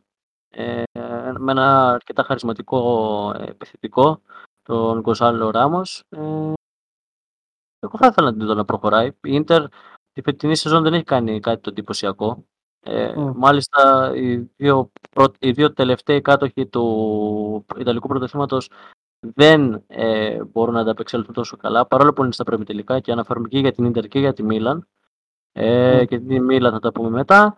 Ε, η Ίντερ έφερε και εκεί με τη Σαλεντάνα, ένα-ένα στο πρωτάθλημα. Ακριβώς, ε, στα λόγια μου έρχεσαι. γκολ στο τέλος. Ε, και εγώ θα δώσω ένα μικρό προβάδισμα στην Πενφύκα, μιας και είναι και το πρώτο παιχνίδι στην Πορτογαλία. Ε, ναι. Έστω και με ένα μηδέν, εγώ πιστεύω ότι θα κερδίσει. Ναι, και εγώ πιστεύω ότι μπορεί να κερδίσει. Ε, γιατί είναι, ε, είναι, είναι πολύ καλή ομάδα η Μπενφίκα και κάποιοι την έχουν υποτιμήσει πιστεύω φέτος. Ε, και θεωρούν ότι η Ίντερ θα περάσει εύκολα. Μόνο εύκολα πιστεύω εγώ δεν θα ε, περάσει η Ίντερ την, ε, την ομάδα της ε, Λισαβόνας. Θεωρώ ότι θα δούμε... Πιστεύω ότι λόγω του ότι και με την Πόρτο ζορίστηκε και ότι δεν της έχει πάει καλά η χρονιά φέτος, βλέπω την Μπενφίκα να, να κερδίζει και αύριο και να περνάει και το ζευγάρι. OK. Okay. City Bayern. Mm, δύσκολο παιχνίδι. Ε, θα δώσω ένα προβάδισμα στον, ε, ε, στην ε, Manchester City ε, λόγω Χάλαντ, γιατί βρίσκεται σε εξαιρετική κατάσταση, παρόλο που έχει και ένα μικρό τραυματισμό. Ε, και την Bayern, ο Τούχελ δεν έχει δείξει ιδιαίτερα πράγματα. Είναι και, σε, είναι και μικρό χρονικό διάστημα που είναι προπονητής της Bayern. Εντάξει, τρία μάτς είναι. Έχει δύο νίκες, μία ήταν από τη Freiburg στο κύπελο. Ε, ναι, και νομίζω ότι και αυτή ήταν με τη Freiburg που ήταν και στο 90 φεύγαμε πέναλτι ε, προβλημάτισε αρκετά. Αν και, τα τελευταία χρόνια, ναι. Ναι. αν και τα τελευταία χρόνια η Bayern ε, είναι σχεδόν αδιάφορη για το, για το κύπελο Γερμανίας. Ε, θα δώσω και εκεί πέρα ένα προβάδισμα στη Manchester City. Ε, αν και η Bayern ποτέ δεν μπορείς να, να την υποτιμήσεις όταν Πας με γηπεδούχους. Ε, πάω με γηπεδούχους, ε, πάω και με το συνέστημα της έδρας. Ε, θα μπορούσα να, το, να πω και για ένα χ. Ε, αλλά είναι πάρα πολύ δύσκολο να το κρίνω αυτό, γιατί δεν ξέρω σε τι κατάσταση είναι η Bayern. Τη City την ξέρουμε, εντάξει, την παρακολουθούμε συνέχεια. Ε, έχουμε δει ότι αυτή τη στιγμή και ο Χάλαντ βρίσκεται σε τρομερή κατάσταση, όπως ε, και προς εκπληκτική μου έκπληξη ο Γκρίλις. Ε, θα δώσω Manchester City, ναι. OK, okay. και εγώ νομίζω ότι θα συμφωνήσω γιατί ε, θεωρώ φέτος ότι είναι η χρονιά της City εγώ στο, στο Champions League, όσο και αν δεν μου αρέσει. Το έχω πει από την αρχή της σεζόν. Οπότε βλέπω για City και πιστεύω ότι θα πάρει και τη νίκη αύριο, να πάρει και ένα μικρό προβάδισμα για την πρόκριση. Η Bayern έχει αλλάξει προπονητή. Εντάξει, είπα ότι εκεί κάπως ε, υπάρχει στο πίσω μέρος του μυαλού μου ότι ίσως του είχε καταφέρει αυτό που κατάφερε και με την Chelsea που πήγε και μέσα σε ένα εξάμεινο πήρε το Champions League. Βέβαια τώρα ο χρόνος είναι μικρότερος, δεν ξέρω τι μπορεί, και, τι μπορεί να συμβεί. Θα δείξει, εντάξει, πολύ ενδιαφέρον παιχνίδι. Αν καταφέρει η Bayern να κερδίσει, τότε στο Μόναχο θα είναι πολύ δύσκολα τα πράγματα για τη Manchester City, γιατί είναι μια έδρα η οποία δεν περνιέται εύκολα από, ακόμα και από τους πολύ πολύ μεγάλους αντιπάλους που έχουμε δει να, να παίζουν εκεί πέρα και πολύ μεγάλες ομάδες. Ε, οκ. Ε, ε, Μίλαν Νάπολι με βάση και το ότι έχουμε και οικονομία αυτό το εντυπωσιακό 0-4 πριν το break για τις εθνικές. Ε, πραγματικά αυτό το 0-4 με προβλημάτισε τόσο πολύ που δεν μπορώ να σκεφτώ κάτι. Προς το παρόν, ε, από, από όσο ξέρω, ε, ο Σιμέν θα είναι κανονικά στην αποστολή, αν δεν ναι. κάνω λάθος. Ναι, ναι, ναι. Ε, είναι ένα ισχυρό όπλο, εννοείται. Ε, η Μίλαν είναι και λίγο ε, σε μια κατάσταση, δηλαδή, ε, δύσβατη. Ε, εδώ θα δώσω ένα χ, να σου πω αλήθεια. Ναι. Ε, δεν, δεν πιστεύω ότι ούτε η Μίλαν θα κερδίσει. Και, να σου πω κάτι, πιστεύω πρόκριση, πρόκριση Νάπολη, αυτό το έχω πει ξεκάθαρα. Αλλά πιστεύω ένα-ένα γιατί δεν νομίζω ότι θα μπορέσει εύκολα να κερδίσει η Νάπολη στην έδρα της Μίλαν. Ναι, ναι. Και εγώ πιστεύω ότι θα δούμε ίσως ε, νίκη. Εγώ έχω πει νίκη Μίλαν. Εγώ έχω πει νίκη, συγγνώμη, νίκη, νίκη της, ε, αχ, νίκη της Νάπολη και στο αυριανό παιχνίδι. Συγγνώμη που κόλλησα λίγο. Ε, θεωρώ ότι θα κερδίσει η Νάπολη και έχοντας και καλύτερη φόρμα πιστεύω ότι κάπου εκεί θα, θα πάει το παιχνίδι σε, σε χ, σε νίκη της της ομάδας του, της Νάπολη. Εντάξει, ε, αν και η Μίλαν κάπως μπορεί να την έχει τρομοκρατήσει μετά από αυτό το 4-0, θα δείξει, θα δείξει σε δύο μέρες αν θα έχει κάποια, κάποιο φόβο η Νάπολη εξαιτίας σε αυτό, αλλά θεωρώ ότι μόνο καλά θα μπορέσει να έχει λειτουργήσει, γιατί έτσι θα είναι και λίγο πιο πονηρεμένη για να μπει στο παιχνίδι και να μην κάνει τα ίδια λάθη που έκανε στο παιχνίδι αυτό. Ωραία. Και τελευταίο παιχνίδι, Real Chelsea. Εντάξει, εγώ δεν θέλω να κάνω μεγάλη ανάλυση. Τα είπαμε και πριν για την Chelsea, είπαμε και λίγο αναφερθήκαμε. Ε, δύσκολο μου φαίνεται να κάνει το, την υπέροχη Chelsea. Αν την κάνει, πραγματικά θα είναι, super, θα είναι εντυπωσιακό. Η Real φαίνεται ότι έχει βρει ένα κωδικό στο Champions League ε, και ξέρει πώς να παίζει. Ακόμα και αν η χρονιά της πήγαινε καλά στο, στα εντός του, της χώρας εκτός είναι φανταστική. Ε, και τότε και με την Φυσικά το και με τη Liverpool αυτό με το 2-5. Ε, έστειλε και ένα μήνυμα στην Barcelona με το 0-4. Εγώ βλέπω μια νίκη της ε, Real. Μπορεί να μην έρθει με εύκολο τρόπο, μιας και η θα πάει ίσω να αμυνθεί. Αλλά θεωρώ ότι η Real εύκολα δύσκολα θα πάρει την πρόκληση και τη νίκη. Εσύ; Ε, κοίτα, και εγώ το ίδιο, το ίδιο πιστεύω. Δεν υπάρχει περίπτωση νομίζω να μπορέσει να κάνει κάποιο θαύμα η Chelsea. Γενικά και στα δύο παιχνίδια. Ε, Όπως είπε ο Λάμπαρτ, πρέπει πραγματικά να γίνει μάγος για να μπορέσει να σώσει την κατάσταση της Chelsea. Ε, και ε, είναι και ένα μικρό ντεζαβού αυτό που γίνεται με τη Real, γιατί τώρα παίζει, έχει με την Chelsea και αν προκριθεί θα, κατά πάσα πιθανότητα θα πέσει έτσι τουλάχιστον πιστεύω με τη Manchester City όπως και πέρσι. Ναι. Ε, με τρεις αγγλικές. Ακριβώς. Αν γίνει κάτι τέτοιο, ναι. Ε, οπότε θα δώσω Real, στάνταρ, γιατί βρίσκεται σε πολύ καλή κατάσταση. Πέραν της ήταν από τη Villarreal που ε, καλός ή κακός το κίτρινο υποβρύχιο έχει πάρει τον αέρα της Real. Mm. Ε, οπότε ναι, θα δώσω Real. OK, okay, εντάξει. Ε, ωραίο, ωραία παιχνίδια πιστεύω, ωραία. Πάμε για ένα ωραίο διαλειμματάκι και επιστρέφουμε να πούμε για Ευρωλίγκα που μας πέρασε και να πούμε για Basket League που είχε πολύ μεγάλο ενδιαφέρον η χθεσινή ημέρα και η προχθεσινή του Σαββάτου. Πάμε για 5 λεπτά διάλειμμα.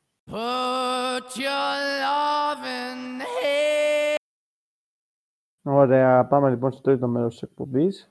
Πάμε να μιλήσουμε για μπασκετάκι. Έγιναν από την εβδομάδα μας ε, πέρασε. Εγώ θέλω να το πάμε λίγο διαφορετικά αυτή τη φορά, γιατί είχαμε μεγάλο ενδιαφέρον στη Basket League. Δεν ξέρω αν παρακολούθησες καθόλου τη χθεσινή ημέρα, αλλά και την προχθεσινή. Ε, είχαμε φυσικά ένα, είχαμε ένα τεράστιο αποτέλεσμα της Καρδίτσας που κατάφερε να γυρίσει από το μείον 12, τρία λεπτά πριν από το τέλος και να διασφαλίσει έτσι τη, τη θέση της στη Α1 απέναντι στον Ιωνικό με τρομερό τον Γκάλιλαν με 31 πόντους και να κερδίσει με 39, με 85-83 συγγνώμη, ε, σε ένα φοβερό καλτ.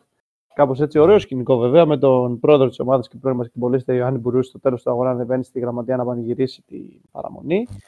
Ε, είχαμε τη νίκη του Κολοσσού απέναντι στο Λαύριο με 83-97. Είχαμε τη νίκη του Άρη μέσα σε γιορτινό κλίμα, μιας και αναγνωρίστηκε ο τίτλος ε, που είχε κερδίσει ο Άρης το 1986 απέναντι στον Παναθηναϊκό στο Super Cup ε, και το αναγνώρισε η ΕΟΚ, οπότε ανέβηκε το Λάβαρο αυτό στο, στην οροφή του γηπέδου και κέρδισε έτσι σε αυτό το γιορτινό κλίμα με τον ε, Νίκο Γκάλη και όλο στο γήπεδο με 95 79 τον Προμηθέα. Ο, ο Πάουκ κέρδισε τον Απόλλωνα Πάτρα 65-88. Το Περιστέρι Εντάξει, θα πούμε προς έκπληξη, αλλά για μένα, εγώ να πω την αλήθεια, μου το περίμενα κάπως. Κέρδισε τον Παναθηναϊκό με 96-89.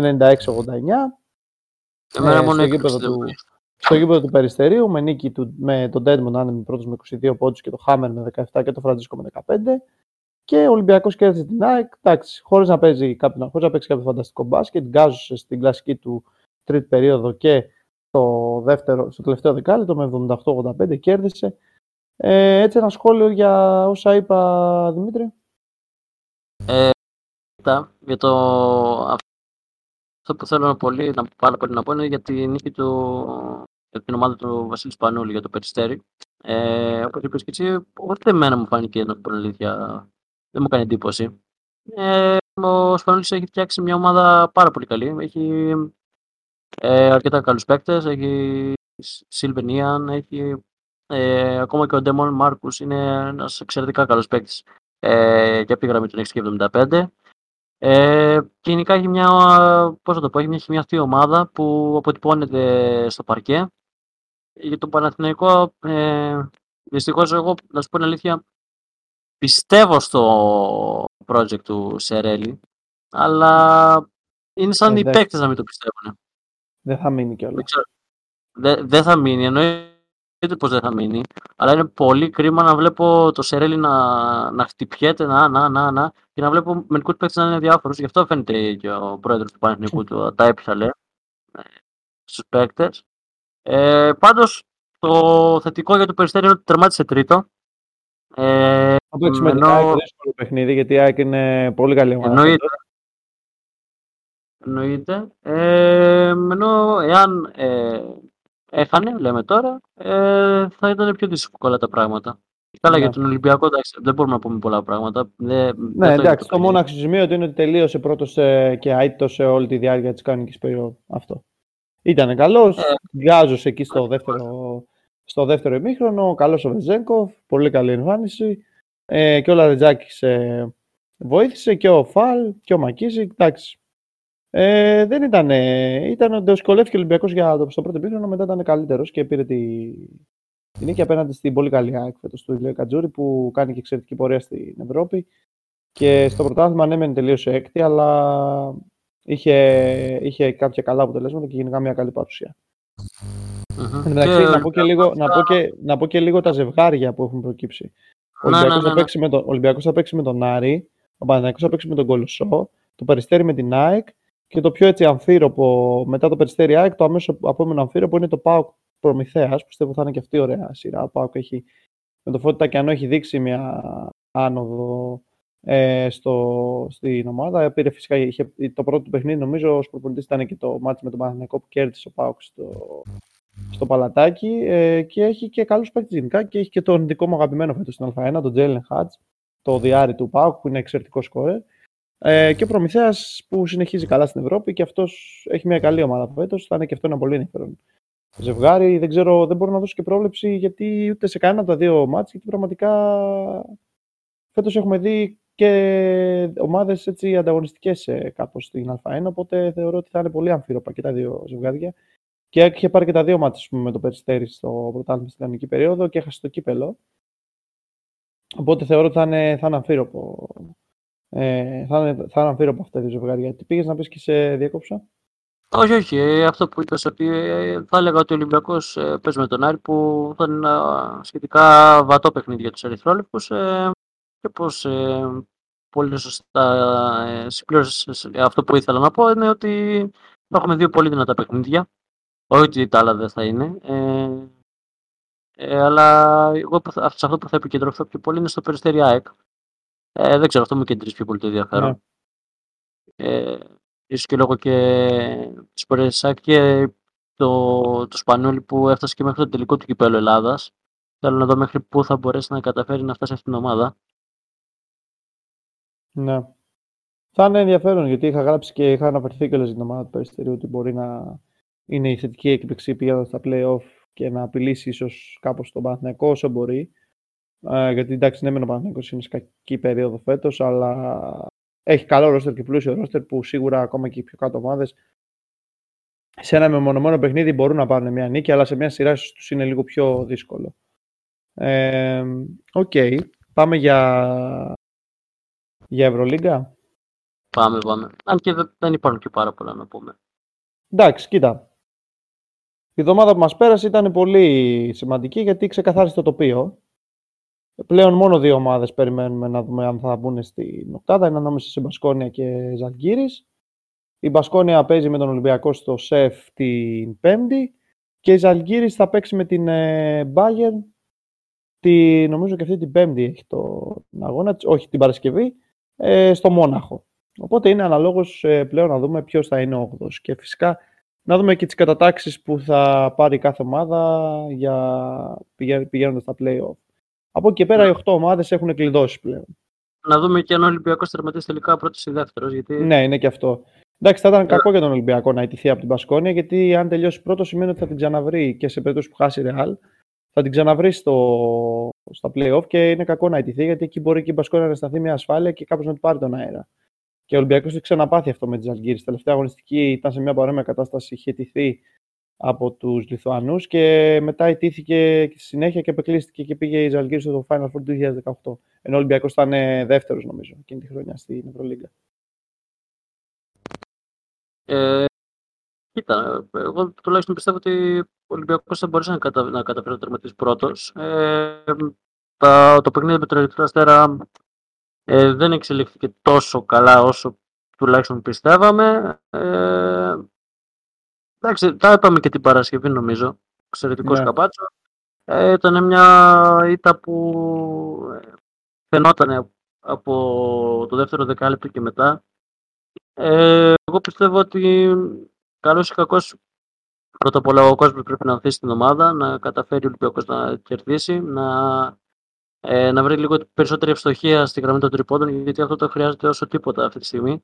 Ε, γενικά, να, γιατί έχει βρεθεί, έχει κάνει κοιλιά ε, και το είχαμε πει αυτό και πιο πριν ότι βρισκόταν σε μια διαστολή με το, παιχνίδι, με το δικό του παιχνίδι.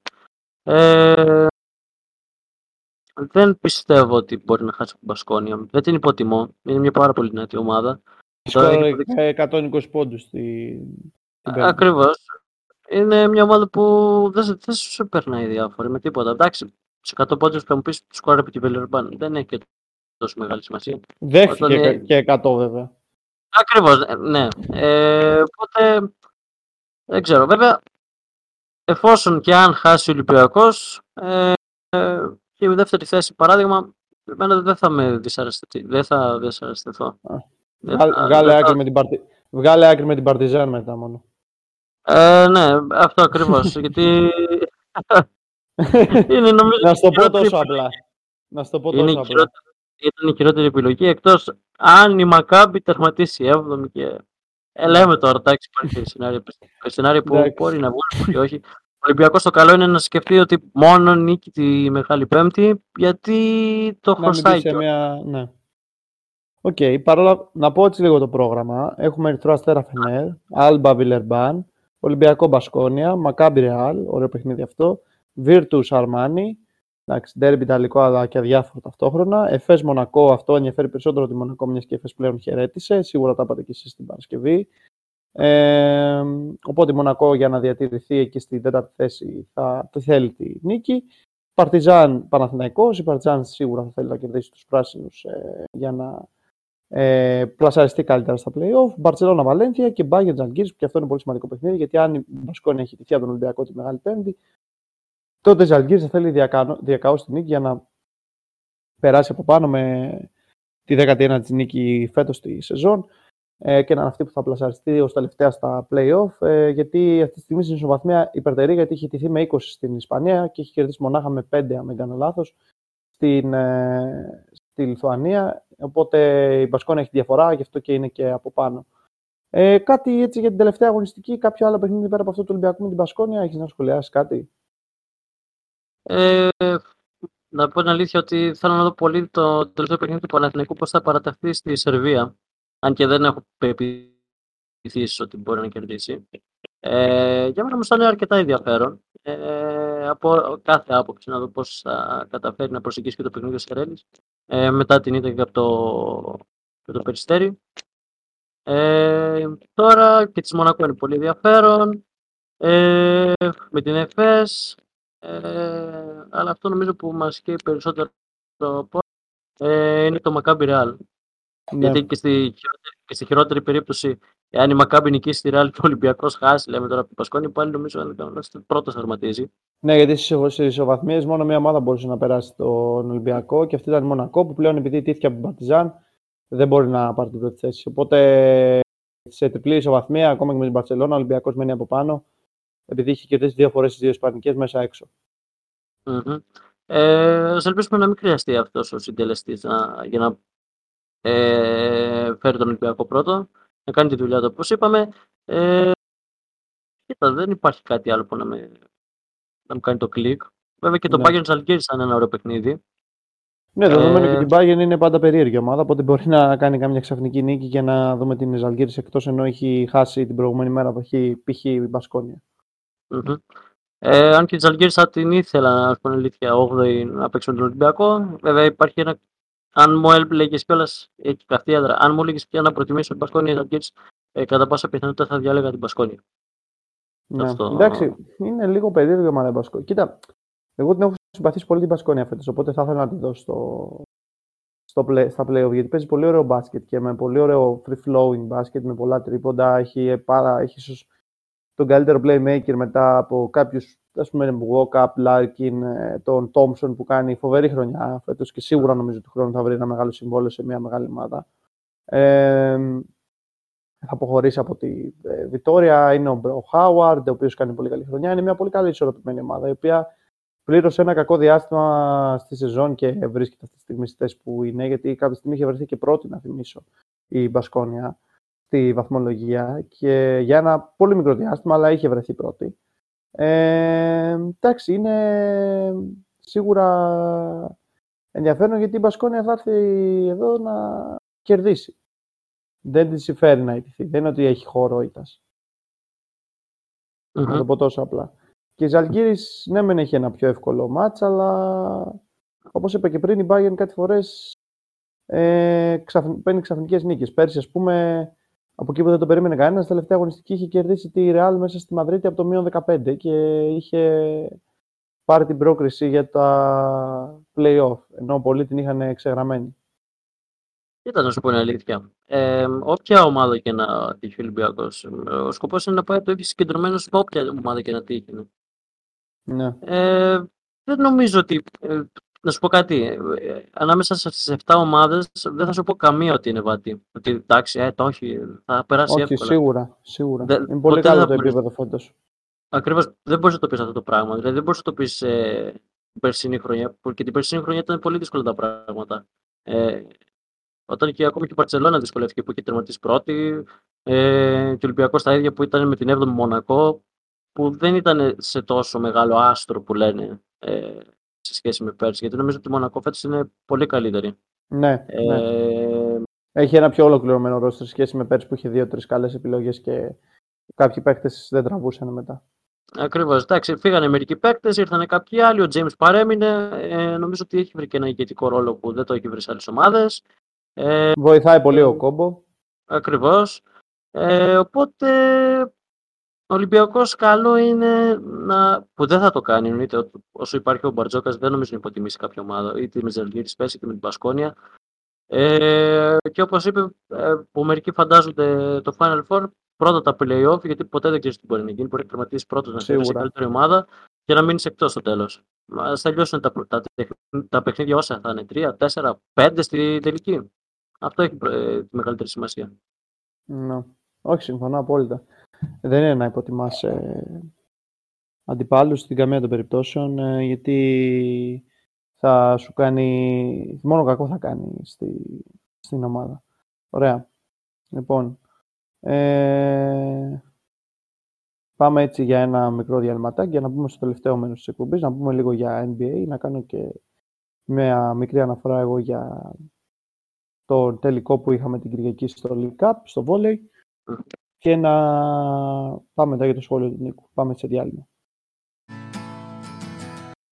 Ωραία, λοιπόν, επιστρέφουμε για το τέταρτο μέρος και πάμε να ακούσουμε πολύ ωραίο, να ακούσουμε το ωραίο σχόλιο και να μας κάνει μια αναφορά για, το, για την τρελή μέρα χθες στο NBA. Ο Τάσος που μπήκε τώρα στην παρέα μας. Καλησπέρα Τάσο. Πάρε the floor is yours. Καλησπέρα για από μένα. Εγώ θα μιλάω για NBA γενικά. Και εντάξει τώρα το τελευταίο 24 ώρα έχουν γίνει αρκετά πραγματάκια. Δηλαδή χθες κρινόντουσαν κάποιες θέσεις, βασικά κάποια spots για να είμαι πιο συγκεκριμένος, γιατί ξέραμε ότι αυτές οι ομάδες θα βρισκόντουσαν σε play και playoffs, απλά έμενε να δούμε το seeding τους. Το είδαμε και έγιναν και κάποια πραγματάκια ταυτόχρονα, ειδικά προς Μινεσότα μεριά, έγινε ο κακός χαμός. Ε, στο play-in θα βρεθούν αντιμέτωποι οι Lakers με τους Timberwolves, καθώς ε, οι Timberwolves θέλανε μόνο νίκη για να βρεθούν είτε στην 7η είτε στην 8η θέση, αλλά από τη στιγμή που κέρδισαν και οι Lakers ε, θα είναι 8η. Απλά έχουμε ένα θεματάκι με Μινεσότα. Έγινε ο κακός χαμός. Ο McDaniels που είναι ο καλύτερος αμυντικός Βασικά δεν ξέρω αν είναι ο καλύτερος, αλλά είναι σίγουρα ένας από τους δύο καλύτερους αμυντικούς της ομάδας. Για μένα είναι ο καλύτερος. Έπαθε κάτω στο χέρι και τουλάχιστον το αυριανό παιχνίδι είναι σίγουρο ότι θα το χάσει. Πέρα από εκεί είχαμε και την ένταση που έγινε viral σε όλο το διαδίκτυο με Γκομπέρ και με Κάιλ Άντερσον και ο Γκομπέρ δεν θα παίξει το αυριανό. Το μάθαμε πριν ε, κάμια ώρα, μια μισή ώρα να έχει. Τέλος πάντων το, το ανέβασε ο Γος. Και ναι, δεν ξέρω από εκεί που όλοι ήμασταν σε φάση δίνω ένα μικρό πλεονέκτημα στους Lakers, τώρα έχει αλλάξει λίγο η κατάσταση. Είναι λίγο μεγαλύτερο φαβόρι πλέον και στο άλλο match δύσης οι Pelicans άμα κέρδιζαν θα ήταν... Δεν είμαι σίγουρος αν θα ήταν στην 7η ή στην 8η θέση, αλλά θα είχαν αρκετά καλύτερο seeding. Δεν κέρδισαν όμως και έτσι βρίσκονται στην 9η θέση, θα παίξουν με τους Thunder. Και αυτό είναι αρκετά ενδιαφέρον παιχνιδάκι. Βέβαια δεν ξέρω, εγώ πιστεύω προσωπικά λίγο παραπάνω Νέο Ορλεάνη, αλλά γενικά είναι δύο ομάδες που μπορεί να δεις ομοιότητές τους και οι δύο έχουν έναν ξεκάθαρο star και από εκεί και πέρα το, το roster τους έχει συμπληρωματικά κομμάτια, γιατί εντάξει, λείπει ο Zion, αλλιώς δεν θα ήταν έτσι. Και Ανατολή έχουμε Miami Atlanta, πάρα πολύ ενδιαφέρον κι αυτό, που και έχει ένα ξεκάθαρο προβάδισμα το Μαϊάμι. Και έχουμε και το Rondo Bulls. Αυτά τα ξέραμε βέβαια και πριν χτες και τέλος πάντων πριν τα χθεσινά παιχνίδια. Αλλά ναι. Εδώ πέρα, για να είμαι ειλικρινής, πιο πολύ με τριγκάρει το, το Toronto Chicago. Αλλά ναι, θα δούμε. Και σίγουρα για playoff, γιατί δεν ξέρουμε ας πούμε, το πρώτο seed και το δεύτερο ποιον θα παίξει, έχουμε Kings Warriors. Για μένα, από όσα ζευγάρια έχουν βγει, είναι το πιο ιντριγκαδόρικο, να το πω. Είναι το πιο ενδιαφέρον. Έχουμε και Suns Clippers, που θα μπορούσε να είναι αυτό το πιο ενδιαφέρον, αλλά ε, είναι ο τραυματισμός του Paul George και το χαλάει λίγο. Και από Ανατολή έχουν βγει ως τώρα Sixers Nets και Cavs ε, Knicks. Αυτά έχουμε ως τώρα. Ωραία. Τι, έτσι άμα έβγαζες, εντάξει θα τα πούμε και θα έχουμε πει και μεταξύ μας πολλές φορές, θα, θα ακούσετε και αύριο πιο εκτενέστερα για NBA στο podcast που θα ανέβει. Ε, αν έπρεπε να δώσεις μία πρόβλεψη για, την κάθε, για το κάθε ζευγάρι, ποιον θα έβγαζες από αυτά που ξέρουμε ήδη για την επόμενη φάση; Ναι, ναι. Εντάξει, προσπαθούσα να τα πω και λίγο σύντομα, γιατί δεν θέλω να, να πω ότι είναι να πω στο podcast εδώ. Θα πω απλά εκτιμήσεις και τέτοια. Ε, είμαι αρκετά υποκειμενικός και καταλαβαίνω ότι είναι 100% φυσιολογικό κάποιος να δώσει Warriors. Αλλά εγώ δίνω... Κρατήστε το αυτό για αύριο. Kings, γιατί, πώς να το πω, δεν θέλω να, να υπάρχει ομοφωνία σε κάθε ελληνικό site, παύλα podcast, παύλα οτιδήποτε σχετίζεται με το NBA να λένε όλοι Warriors. Είναι απλά disrespectful στο τρίτο seed και θα είμαι εγώ αυτός ας πούμε που θα φάει, πώς να το πω, θα φάει το κράξιμο γι' αυτό. Γιατί ο ναι. λογικά οι Warriors θα περάσουν, αλλά εγώ θέλω να δώσω Kings. Για να το δώσω. Ναι, ναι, ναι. ναι. OK, okay. εντάξει, τέλεια. Μια χαρά. Πέρα από εκεί, τα άλλα ζευγάρια είναι λίγο πιο εύκολη πρόβλεψη. Ποιοι Suns, OK. Okay. Αν και εντάξει, το Cavs Knicks είναι πιο δύσκολο θεωρητικά. Είναι το πιο αμφίρροπο τώρα. Αλλά είναι συνάμα ίσως το πιο αδιάφορο. Τουλάχιστον από όσα έχουν βγει τώρα βάσει ονομάτων, βάσει roster και έτσι. Ναι. Εγώ εκεί, πέρα δίνω Cavs, το έχω πει και στο podcast την προηγούμενη εβδομάδα. Όσοι θέλετε, ακούστε κιόλας. Ε, τώρα το άλλο το ζευγάρι δεν δε με συγκινεί καθόλου το Sixers Nets. Δίνω Sixers έτσι τελείως ξερά. Εσύ; Ναι. OK, okay, ωραία. Ε, μια χαρά. Έλα. Πες και εσύ κάμια πρόβλεψη. Κοίτα, τα κρατάω και για αύριο. Ε, αλλά εγώ θα πω ότι σίγουρα βλέπω Φιλαδέλφια, σίγουρα βλέπω ε, Phoenix. Ε, μπορώ να πω ότι αν υπήρχε ο George, όπως είπες και εσύ, θα το σκεφτόμουν για, για Clippers. Ναι. Αλλά είναι μεγάλη η απουσία του. Ε, και είναι και εκεί ο άνθρωπος που ενώ τον αγαπούσα πλέον μου δημιουργεί ανασφάλεια ο Russell Westbrook. Ε, και μετά θα πω ότι πιστεύω ότι το Golden State, αλλά όχι εύκολα. Ε, και από την άλλη θεωρώ, το, θεωρώ η Νέα Υόρκη, όπως είχα πει και στο προηγούμενο podcast, το Crunch Time, μπορείτε να μας ακούτε εμένα και Τάσο να κάνουμε μεγάλες αναλύσεις και να τα λέμε πιο εκτενέστερα για το NBA. Ε, είχα πει ότι θεωρώ ότι η Νέα Υόρκη είναι λίγο πιο η ομάδα και δέρνει εισαγωγικά περισσότερο. Και έτσι μια ομάδα όπως είναι η Cleveland, οι οποίοι έχουν ένα-δύο καλούς παίχτες που έχουν ξαναβρεθεί σε playoff, αλλά η πλειοψηφία τους δεν έχει εμπειρία. Κάπως ίσως ε, πάθουν ένα μικρό... Κάπως κολλήσουν λόγω της σκληράδας της Νέας Υόρκης και, περάσει, και θα περάσει η Νέα Υόρκη. Αυτά θα δώσω τώρα για τα play.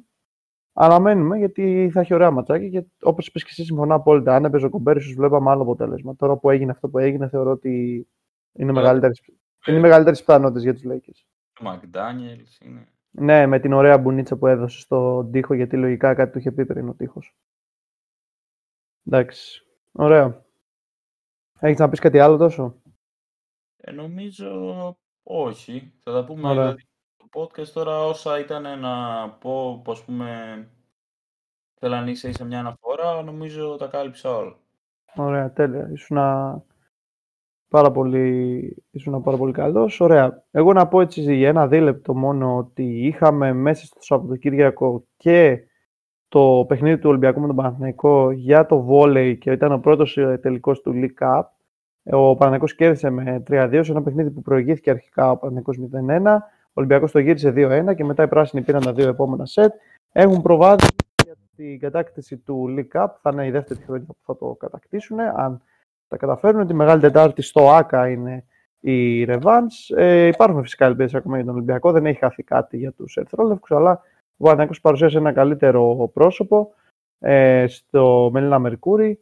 Ε, είχε πολύ καλό το σερβίς του και το μπλοκ στο, στο τελευταίο σετ και έτσι κατάφερε να πάρει την νίκη, να φύγει με το διπλό από το Μπειραιά και να είναι πλέον ε, το φαβορή για τον τίτλο ε, του League Cup. Ωραία. Πάμε σε ένα ε, διαλυματάκι για να έρθουμε στο τελευταίο μέρος της εκπομπής, να ακούσουμε το σχόλιο του Νίκου, γύρω και από, να ακούσουμε και τη δική του άποψη, γύρω από πώς τα έσω συνέβησαν ε, στο πρωτάθλημα ε, Ελλάδος και στα, γύρω, και στα υπόλοιπα πρωταθλήματα της Ευρώπης.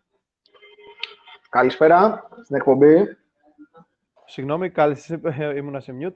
Καλησπέρα λοιπόν και πάλι. Ε, στο τελευταίο μέρος της εκπομπής έχουμε το σχόλιο του Νίκου. Νίκο, το, όπως είπα και πριν στον Τάσο, the floor is yours. Καλησπέρα, καλησπέρα παιδιά στην εκπομπή. Ήταν ένα έτσι πολύ έντονο Σαββατοκύριακο, τριήμερο, εντάξει και τα ελληνικά δεδομένα Σαββατοκύριακο κυρίως. Ε, επιβεβαιώνεται κάτι που πίστευα από, από νωρίς φέτος στο πρωτάθλημα ότι υπάρχει χώρος μόνο για δύο ομάδες για τη διεκδίκησή του ε, καθώς και ο ΠΑΟΚ έχει τεθεί εκτός εδώ και πολύ καιρό, πιστεύω, ασχέτως ότι μαθηματικά φαινόταν ότι είχε κάποιες ελπίδες, δεν μπορούσε να, δεν είχε τη σταθερότητα να διεκδικήσει το πρωτάθλημα. Ο Ολυμπιακός και επίσημα πιστεύω έχει τεθεί εκτός διεκδίκησης μετά το χθεσινό αποτέλεσμα. Ήταν πιο ασταθείς ομάδες. Ε, ε φαινόταν ότι ήταν πιο αποφασισμένοι η Άκη και ο Παναθηναϊκός για να το πάνε μέχρι τέρμα για τη διεκδίκηση του πρωταθλήματος. Να πούμε ότι τελευταία φορά που συνέβη αυτό ήταν το 1996, τη σεζόν 95-96, όπου διεκδίκησαν ΑΕΚ και Παναθηναϊκός, οι δυο τους, το πρωτάθλημα μέχρι τελευταία αγωνιστική, ε, χωρίς να υπάρχει τρίτος διεκδικητής δηλαδή. Ε, και υπάρχει βέβαια και η, η σύμπτωση ότι όταν συνέβη το συγκεκριμένο, που το διεκδικήσανε μέχρι τέρμα. Κάτι μπορεί, μπορεί να γίνει και φέτος, έτσι δεν είναι και σίγουρο, αλλά λέμε ότι είναι πολύ αυξημένες πιθανότητες να συμβεί και φέτος. Ότι η παγκόσμια πρωταθλήτρια και τότε ήταν η ομάδα της Νοτιού Αμερικής, η οποία είχε προκύψει από τελικό όπου στα πέναλτι επικράτησε στη διαδικασία των πέναλτι εναντίον ευρωπαϊκής ομάδας, όπως έγινε δηλαδή πριν από μερικούς μήνες με το τελικό Αργεντινή-Γαλλία στο Κατάρ. Ε, ο Παναθηναϊκός έκανε, πιστεύω, μια ε, από τις πιο καθαρές του νίκη στο πρωτάθλημα. Ε, με 2-0 να πούμε ότι έχει να επικρατήσει εναντίον του Ολυμπιακού εντός έδρας από το 1999, με, με το συγκεκριμένο σκορ δηλαδή με 2-0, έχει επικρατήσει με άλλα σκορ. Με επικρατέστερο το 2-1, το 1-0, δηλαδή τα πιο πολλά ντέρμπι είναι λογικό έχουν κρυθεί στο, στο γκολ. Ε, να πούμε ότι ο, ο Γιωβάνοβιτς συνέχισε την πολύ θετική προϊστορία που έχει εναντίον του Ολυμπιακού καθώς παρέμεινε για έβδομο συνεχόμενο μάτι συμπεριλαμβανομένων και των περσινών ε, αίτητος εναντίον του Ολυμπιακού. Έχει συνολικά τρεις νίκες και τέσσερις ε, ισοπαλίες, οπότε καταλαβαίνετε ότι άμα συνεχιστεί αυτό το αίτητο σερί και το διευρύνει στο, στις 6 Μαΐου στο Γιώργος Καϊσκάκης, ότι πλέον ε, είναι, θα είναι πάρα πολύ κοντά στο, στο πρωτάθλημα.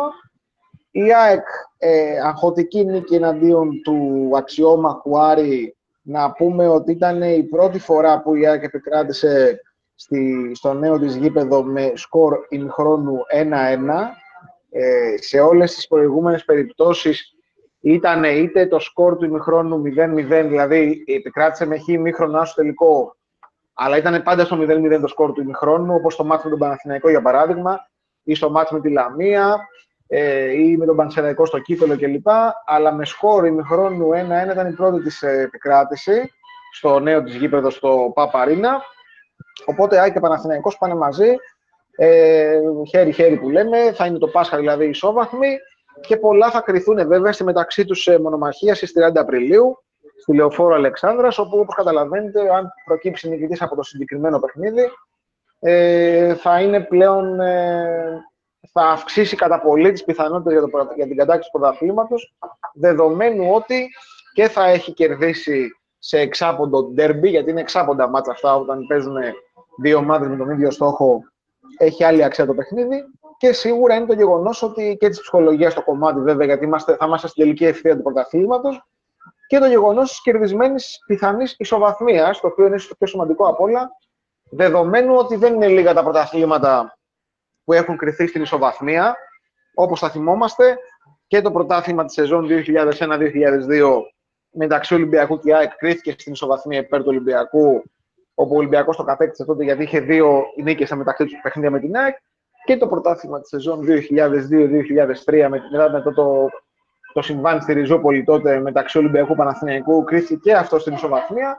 Οπότε καταλαβαίνετε ότι αν προκύψει νικητής, ξαναλέω, στο παιχνίδι της ε, Λεωφόρου μεταξύ Παναθηναϊκού και ΑΕΚ στις 30 Απριλίου, καταλαβαίνετε ότι ο νικητής ε, θα αποκτήσει αν όχι ξεκάθαρο προβάδισμα, πολύ μεγάλο προβάδισμα. Ε, τώρα, στα υπόλοιπα παιχνίδια, ο ΠΑΟΚ έγινε η πρώτη ομάδα η οποία έχει επικρατήσει από τους μεγάλους, από τις ομάδες του play-off, έχει, έκανε την τρίτη του φετινή νίκη εναντίον του Βόλου. Ο Βόλος ε, δεν έχει χάσει από κανέναν άλλον, να, να έχει μόνο ήττες δηλαδή εννοώ στα παιχνίδια καθώς έχει πάρει αποτελέσματα και από την ΑΕΚ και από τον Ολυμπιακό και από τον Παναθηναϊκό και από τον Άρη, από τους τέσσερις υπόλοιπους ε, των play-off. Οπότε και αυτό είναι σημαντικό για τον ε, ΠΑΟΚ, ο οποίος ΠΑΟΚ βέβαια δεν έχει κάτι να διεκδικήσει παραπάνω πέραν της τρίτης θέσης, καθώς ουσιαστικά πλέον έχουν χωριστεί οι ομάδες των play-off σε γκρουπάκια των δύο. Ο Παναθηναϊκός και η ΑΕΚ θα διεκδικήσουν την πρώτη θέση ε, ο Ολυμπιακός και ο ΠΑΟΚ θα διεκδικήσουν την τρίτη και Άρης και Βόλος θα διεκδικήσουν την πέμπτη θέση που οδηγεί, ε, που είναι, ουσιαστικά είναι το, πέμπτο, το τελευταίο εισιτήριο που θα οδηγήσει στις ευρωπαϊκές διοργανώσεις του καλοκαιριού, έτσι, τη, ε, τη σεζόν 23-24. Να πούμε ότι ε, τώρα έχουμε εντός ε, των επόμενων ημερών θα έχουμε τους επαναληπτικούς της ε, ημιτελικής φάσης του κυπέλου. Ε, ο Ολυμπιακός θα υποδεχθεί την ΑΕΚ στο Καρεσκάκι την, ε, την Τετάρτη ε, και ο ΠΑΟ και η Λαμία τον, και ο ΠΑΟ τη Λαμία. Εντάξει, αυτό είναι μάτς διαδικαστικού χαρακτήρα είναι τα δύο παιχνίδια ουσιαστικά καθώς έχει κρυθεί η πρόκριση. Ο τελικός θα είναι κατά 99,9% μεταξύ της ΑΕΚ και του ΠΑΟΚ. Στην Λευκοσία, στον πρώτο τελικό που θα γίνει εκτός Ελλάδος διαχρονικά, κάτι που εν αποδίδεται σε στο γεγονός ότι ο Μπέος αρνήθηκε, έθεσε κάποιους όρους στο να γίνει ο τελικός στο πανθεσσαλικό στάδιο. Ε, συν το γεγονός ότι ο Μπαλτάκος, ο πρόεδρος της ΕΠΟ, είχε πει τότε ότι αν ο Μπέος δεν συμφωνήσει, ε, φέρει δυσκολίες, θα τον κάνουμε το τελικό εκτός Ελλάδος. Κάτι για το οποίο βέβαια η ΕΠΟ είχε δείξει τις προθέσεις εδώ και πολλούς μήνες. Δεν ήταν δηλαδή κάτι που μας ευνηδίασε και τόσο πολύ. Είχε συζητηθεί μέχρι η Αυστραλία το Λονδίνο, η Νέα Υόρκη και διάφοροι άλλοι ας πούμε, προορισμοί ε, εκτός Ελλάδος. Ε, στα play-out είχαμε την ισοπαλία μεταξύ Ατρομήτου και Πας στο Περιστέρι με σκορ 1-1. Να πούμε ότι ήταν πολύ κακή εμφάνιση του Πας στο συγκεκριμένο παιχνίδι. Ε, παρά το, το ότι πήρε το χ, έστω με μεγάλη δυσκολία, για αυτό ο Ατρόμητος είχε δύο δοκάρια στα τελευταία λεπτά. Ένας Πας Γιάννενα, ο οποίος να πούμε ότι με έχει πλέον κλείσει τρεις μήνες χωρίς νίκη. Μιλάμε για σύλληπτο χρονικό διάστημα. Είναι 12 αγώνες συνεχόμενοι. Είχε πολλές ισοπαλίε, βέβαια, να πούμε εκεί μέσα στο Φεβρουάριο. Δεν, ωστόσο, δεν, δεν πάβει να είναι ένα πολύ μεγάλο χρονικό διάστημα χωρίς νίκη και είναι κάτι που το, σίγουρα πρέπει να προβληματίζει τους υπηρώτες καθώς αν συνεχίσουν έτσι και δεν κερδίσουν μέχρι την, ε, στα επόμενα τέσσερα παιχνίδια, δεν πετύχουν τουλάχιστον μία νίκη, θεωρώ ότι θα είναι από τις ομάδες τελικά που θα υποβιβαστούν. Ε, καθώς ε, βλέπω ότι και η Λαμία και ο Λεβαδιακός ε, και ο Ιωνικός τους πιέζουν τελευταία. Καθώς να πούμε ότι τα τελευταία τέσσερα παιχνίδια τους έτσι, έχουν από 7 μέχρι 9 βαθμούς αυτές οι τρεις ομάδες μεταξύ τους. Δηλαδή, ο Ιωνικός έχει κάνει 9 βαθμούς, 3 νίκες. Η Λαμία έχει κάνει 7 βαθμούς και της στήχησε, τον δεν έχει περισσότερο στήχησε το βαρύ 4-1 στο Ηράκλειο από τον Όφη, ε, ο οποίος Όφη να πούμε πήγε πλέον στα πατώματα, τα, τα, ψηλότερα πατώματα των play-out. Και βέβαια ο Λεβαδιακός, ο οποίος και αυτός επικράτησε με 0-1, έκανε το τεράστιο διπλό μέσα στην Τρίπολη εναντίον του Αστέρα. Ε, οπότε υπάρχει τρομερή πίεση πλέον προς την πλευρά του Πας Γιάννενα και είναι δεδομένο ότι αν δεν κερδίσει το επόμενο παιχνίδι εναντίον του Πανετολικού και δεν βρει κάποια νίκη τουλάχιστον, εγώ πιστεύω μπορεί να χρειάζεται και δύο νίκες, αλλά τουλάχιστον πρέπει να βρει μία νίκη στα επόμενα μάτς, ε, θα είναι μία από τις δύο ομάδες που θα υποβιβαστεί. Κάτι που πριν από ένα, ενάμιση και πόσο μάλλον δύο μήνες δεν φαινόταν σε καμία περίπτωση ότι μπορούσε να συμβεί. Οπότε είναι και αυτό τα παράξενα. Να πούμε ότι από, από στα πλευρά στατιστικού ενδιαφέροντος υπάρχει το γεγονός ότι για πέμπτο συνεχόμενο παιχνίδι ε, σκόραραν και οι δύο ομάδες στους αγώνες ε, ατρομή του Παζιάννενα ή Παζιάννενα ατρομή του στα Γιάννενα αντίστοιχα. Και όχι απλά ε, είχαμε το φαινόμενο του στοιχηματικού γκολ-γκολ, είχαμε και το, το, το, μάτς πέρασε από το σκορ 1-1 συγκεκριμένα. Δηλαδή, ανεξαρτήτως τελικού αποτελέσματος, ε, τα παιχνίδια περάσαν από το 1-1. Είναι και αυτό έτσι όσο να είναι, είναι ένα αξιοσημείωτο γεγονός. Τώρα, ε, να πούμε στην ε, Super League 2 ε, δεν έχουμε κάποιες ιδιαίτερες μεταβολές και η Φυσιά και ο σε νότο και βορρά είναι οι δύο ομάδες οι οποίες θα βρίσκονται στην κορυφή κατά 99,9% στην ολοκλήρωση του πρωταθλήματος. Στη ΓΑΜΑ Εθνική, ο Πανιόνιος μετά την ισοπαλία που έφερε αντίον του Διαβολιτσίου το Σάββατο, αποτέλεσμα σοκ, έμεινε πλέον εκτός διεκδίκησης της πρώτης θέσης. Έχει μείνει πάρα πολύ πίσω πλέον. Ε, οπότε ε, η Ρόδος ή ο Αιωλικός θα είναι ένας από τους δύο θα είναι ο νικητής του, του ομίλου. Αντίστοιχα αρχίζει και ξεκαθαρίζει το τοπίο και στους υπόλοιπους ομίλους ε, δεδομένου ότι τόσο ο Τηλικράτης Λευκάδας όσο ο Καμπανιακός, η Κοζάνη αντίστοιχα και μάλλον ο Φωστήρας, εδώ υπάρχει μια παρένθεση μόνο ως προς το Φωστήρα, θα είναι οι ομάδες που θα οι υπόλοιποι νικητές δηλαδή των ομίλων, που θα απαρτίζουν ε, τις ε, πέντε ομάδες ε, που θα συμμετάσχουν στα φετινά ε, play-off. Ε, μπαράζαν δηλαδή στην, ε, στην ανώτερη κατηγορία. Ε, τώρα, να πάμε λίγο εκτός ε, συνόρων, όπου στην Ιταλία η Ίντερ στραβοπάτησε για ακόμα ένα παιχνίδι ε, με πολύ προβληματική εμφάνιση εναντίον ε, της, ε, της Αλερνιτάνα. Ε, είχε, είχε χάσει πολλές ευκαιρίες ο Λουκάκου συγκεκριμένα στο παιχνίδι.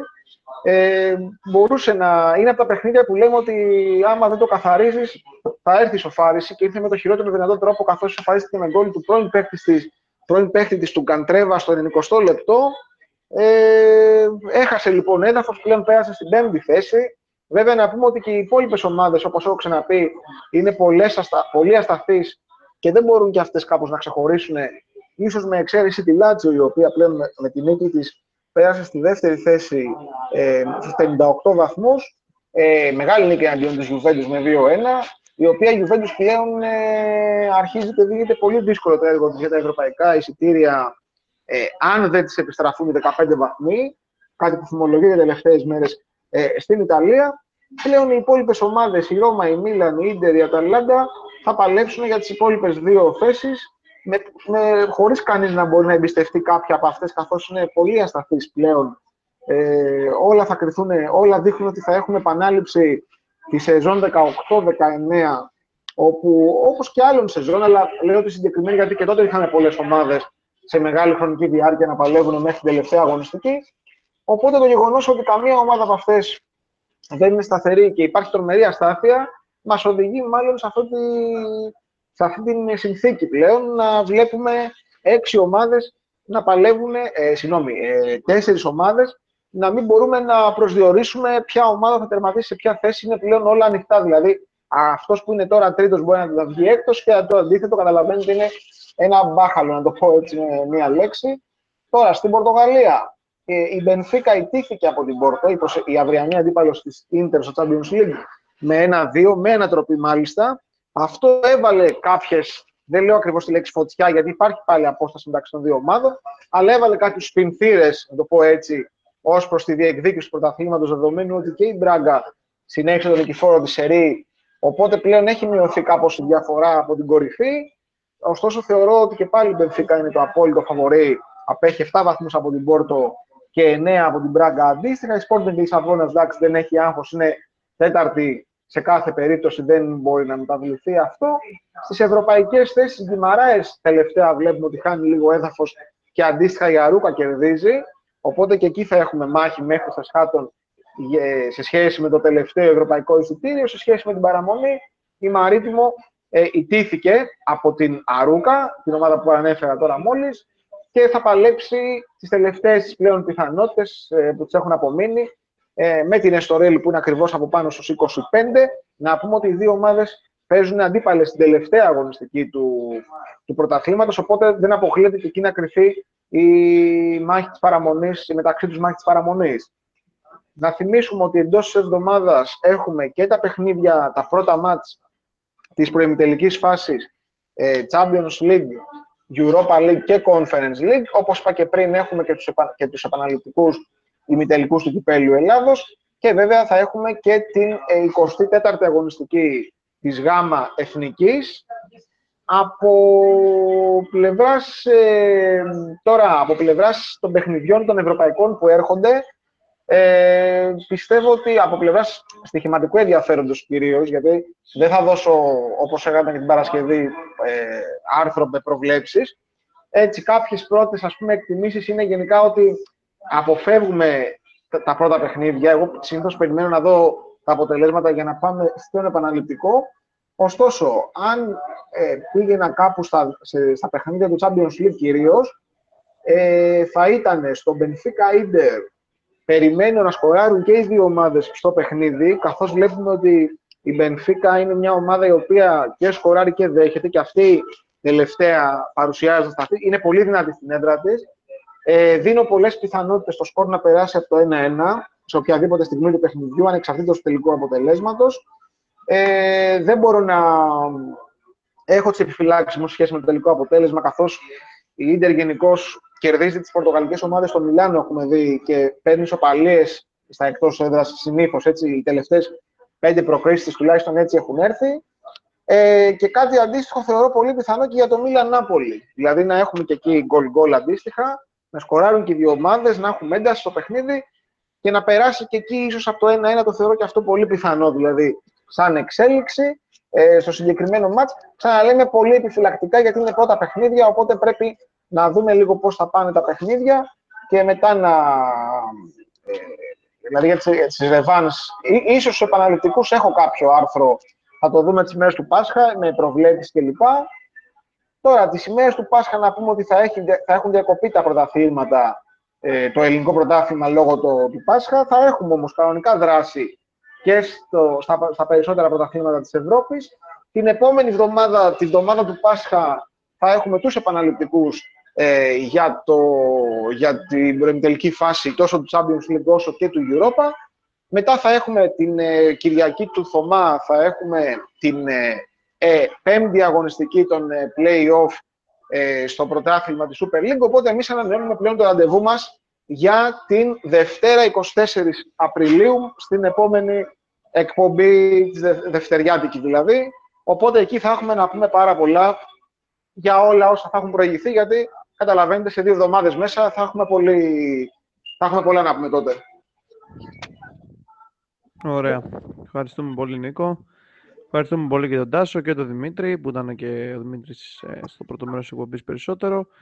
Πολύ ωραία. Ε, αυτοί ήμασταν. Άσο εμίχρονο διπλό τελικό. Καλό βράδυ, καλές γιορτές να έχουμε. Να καλά, να καλά. Ε, και να φάτε πολύ, όπως είπα και, σε, και προηγουμένως. Καλή συνέχεια, καλό βράδυ.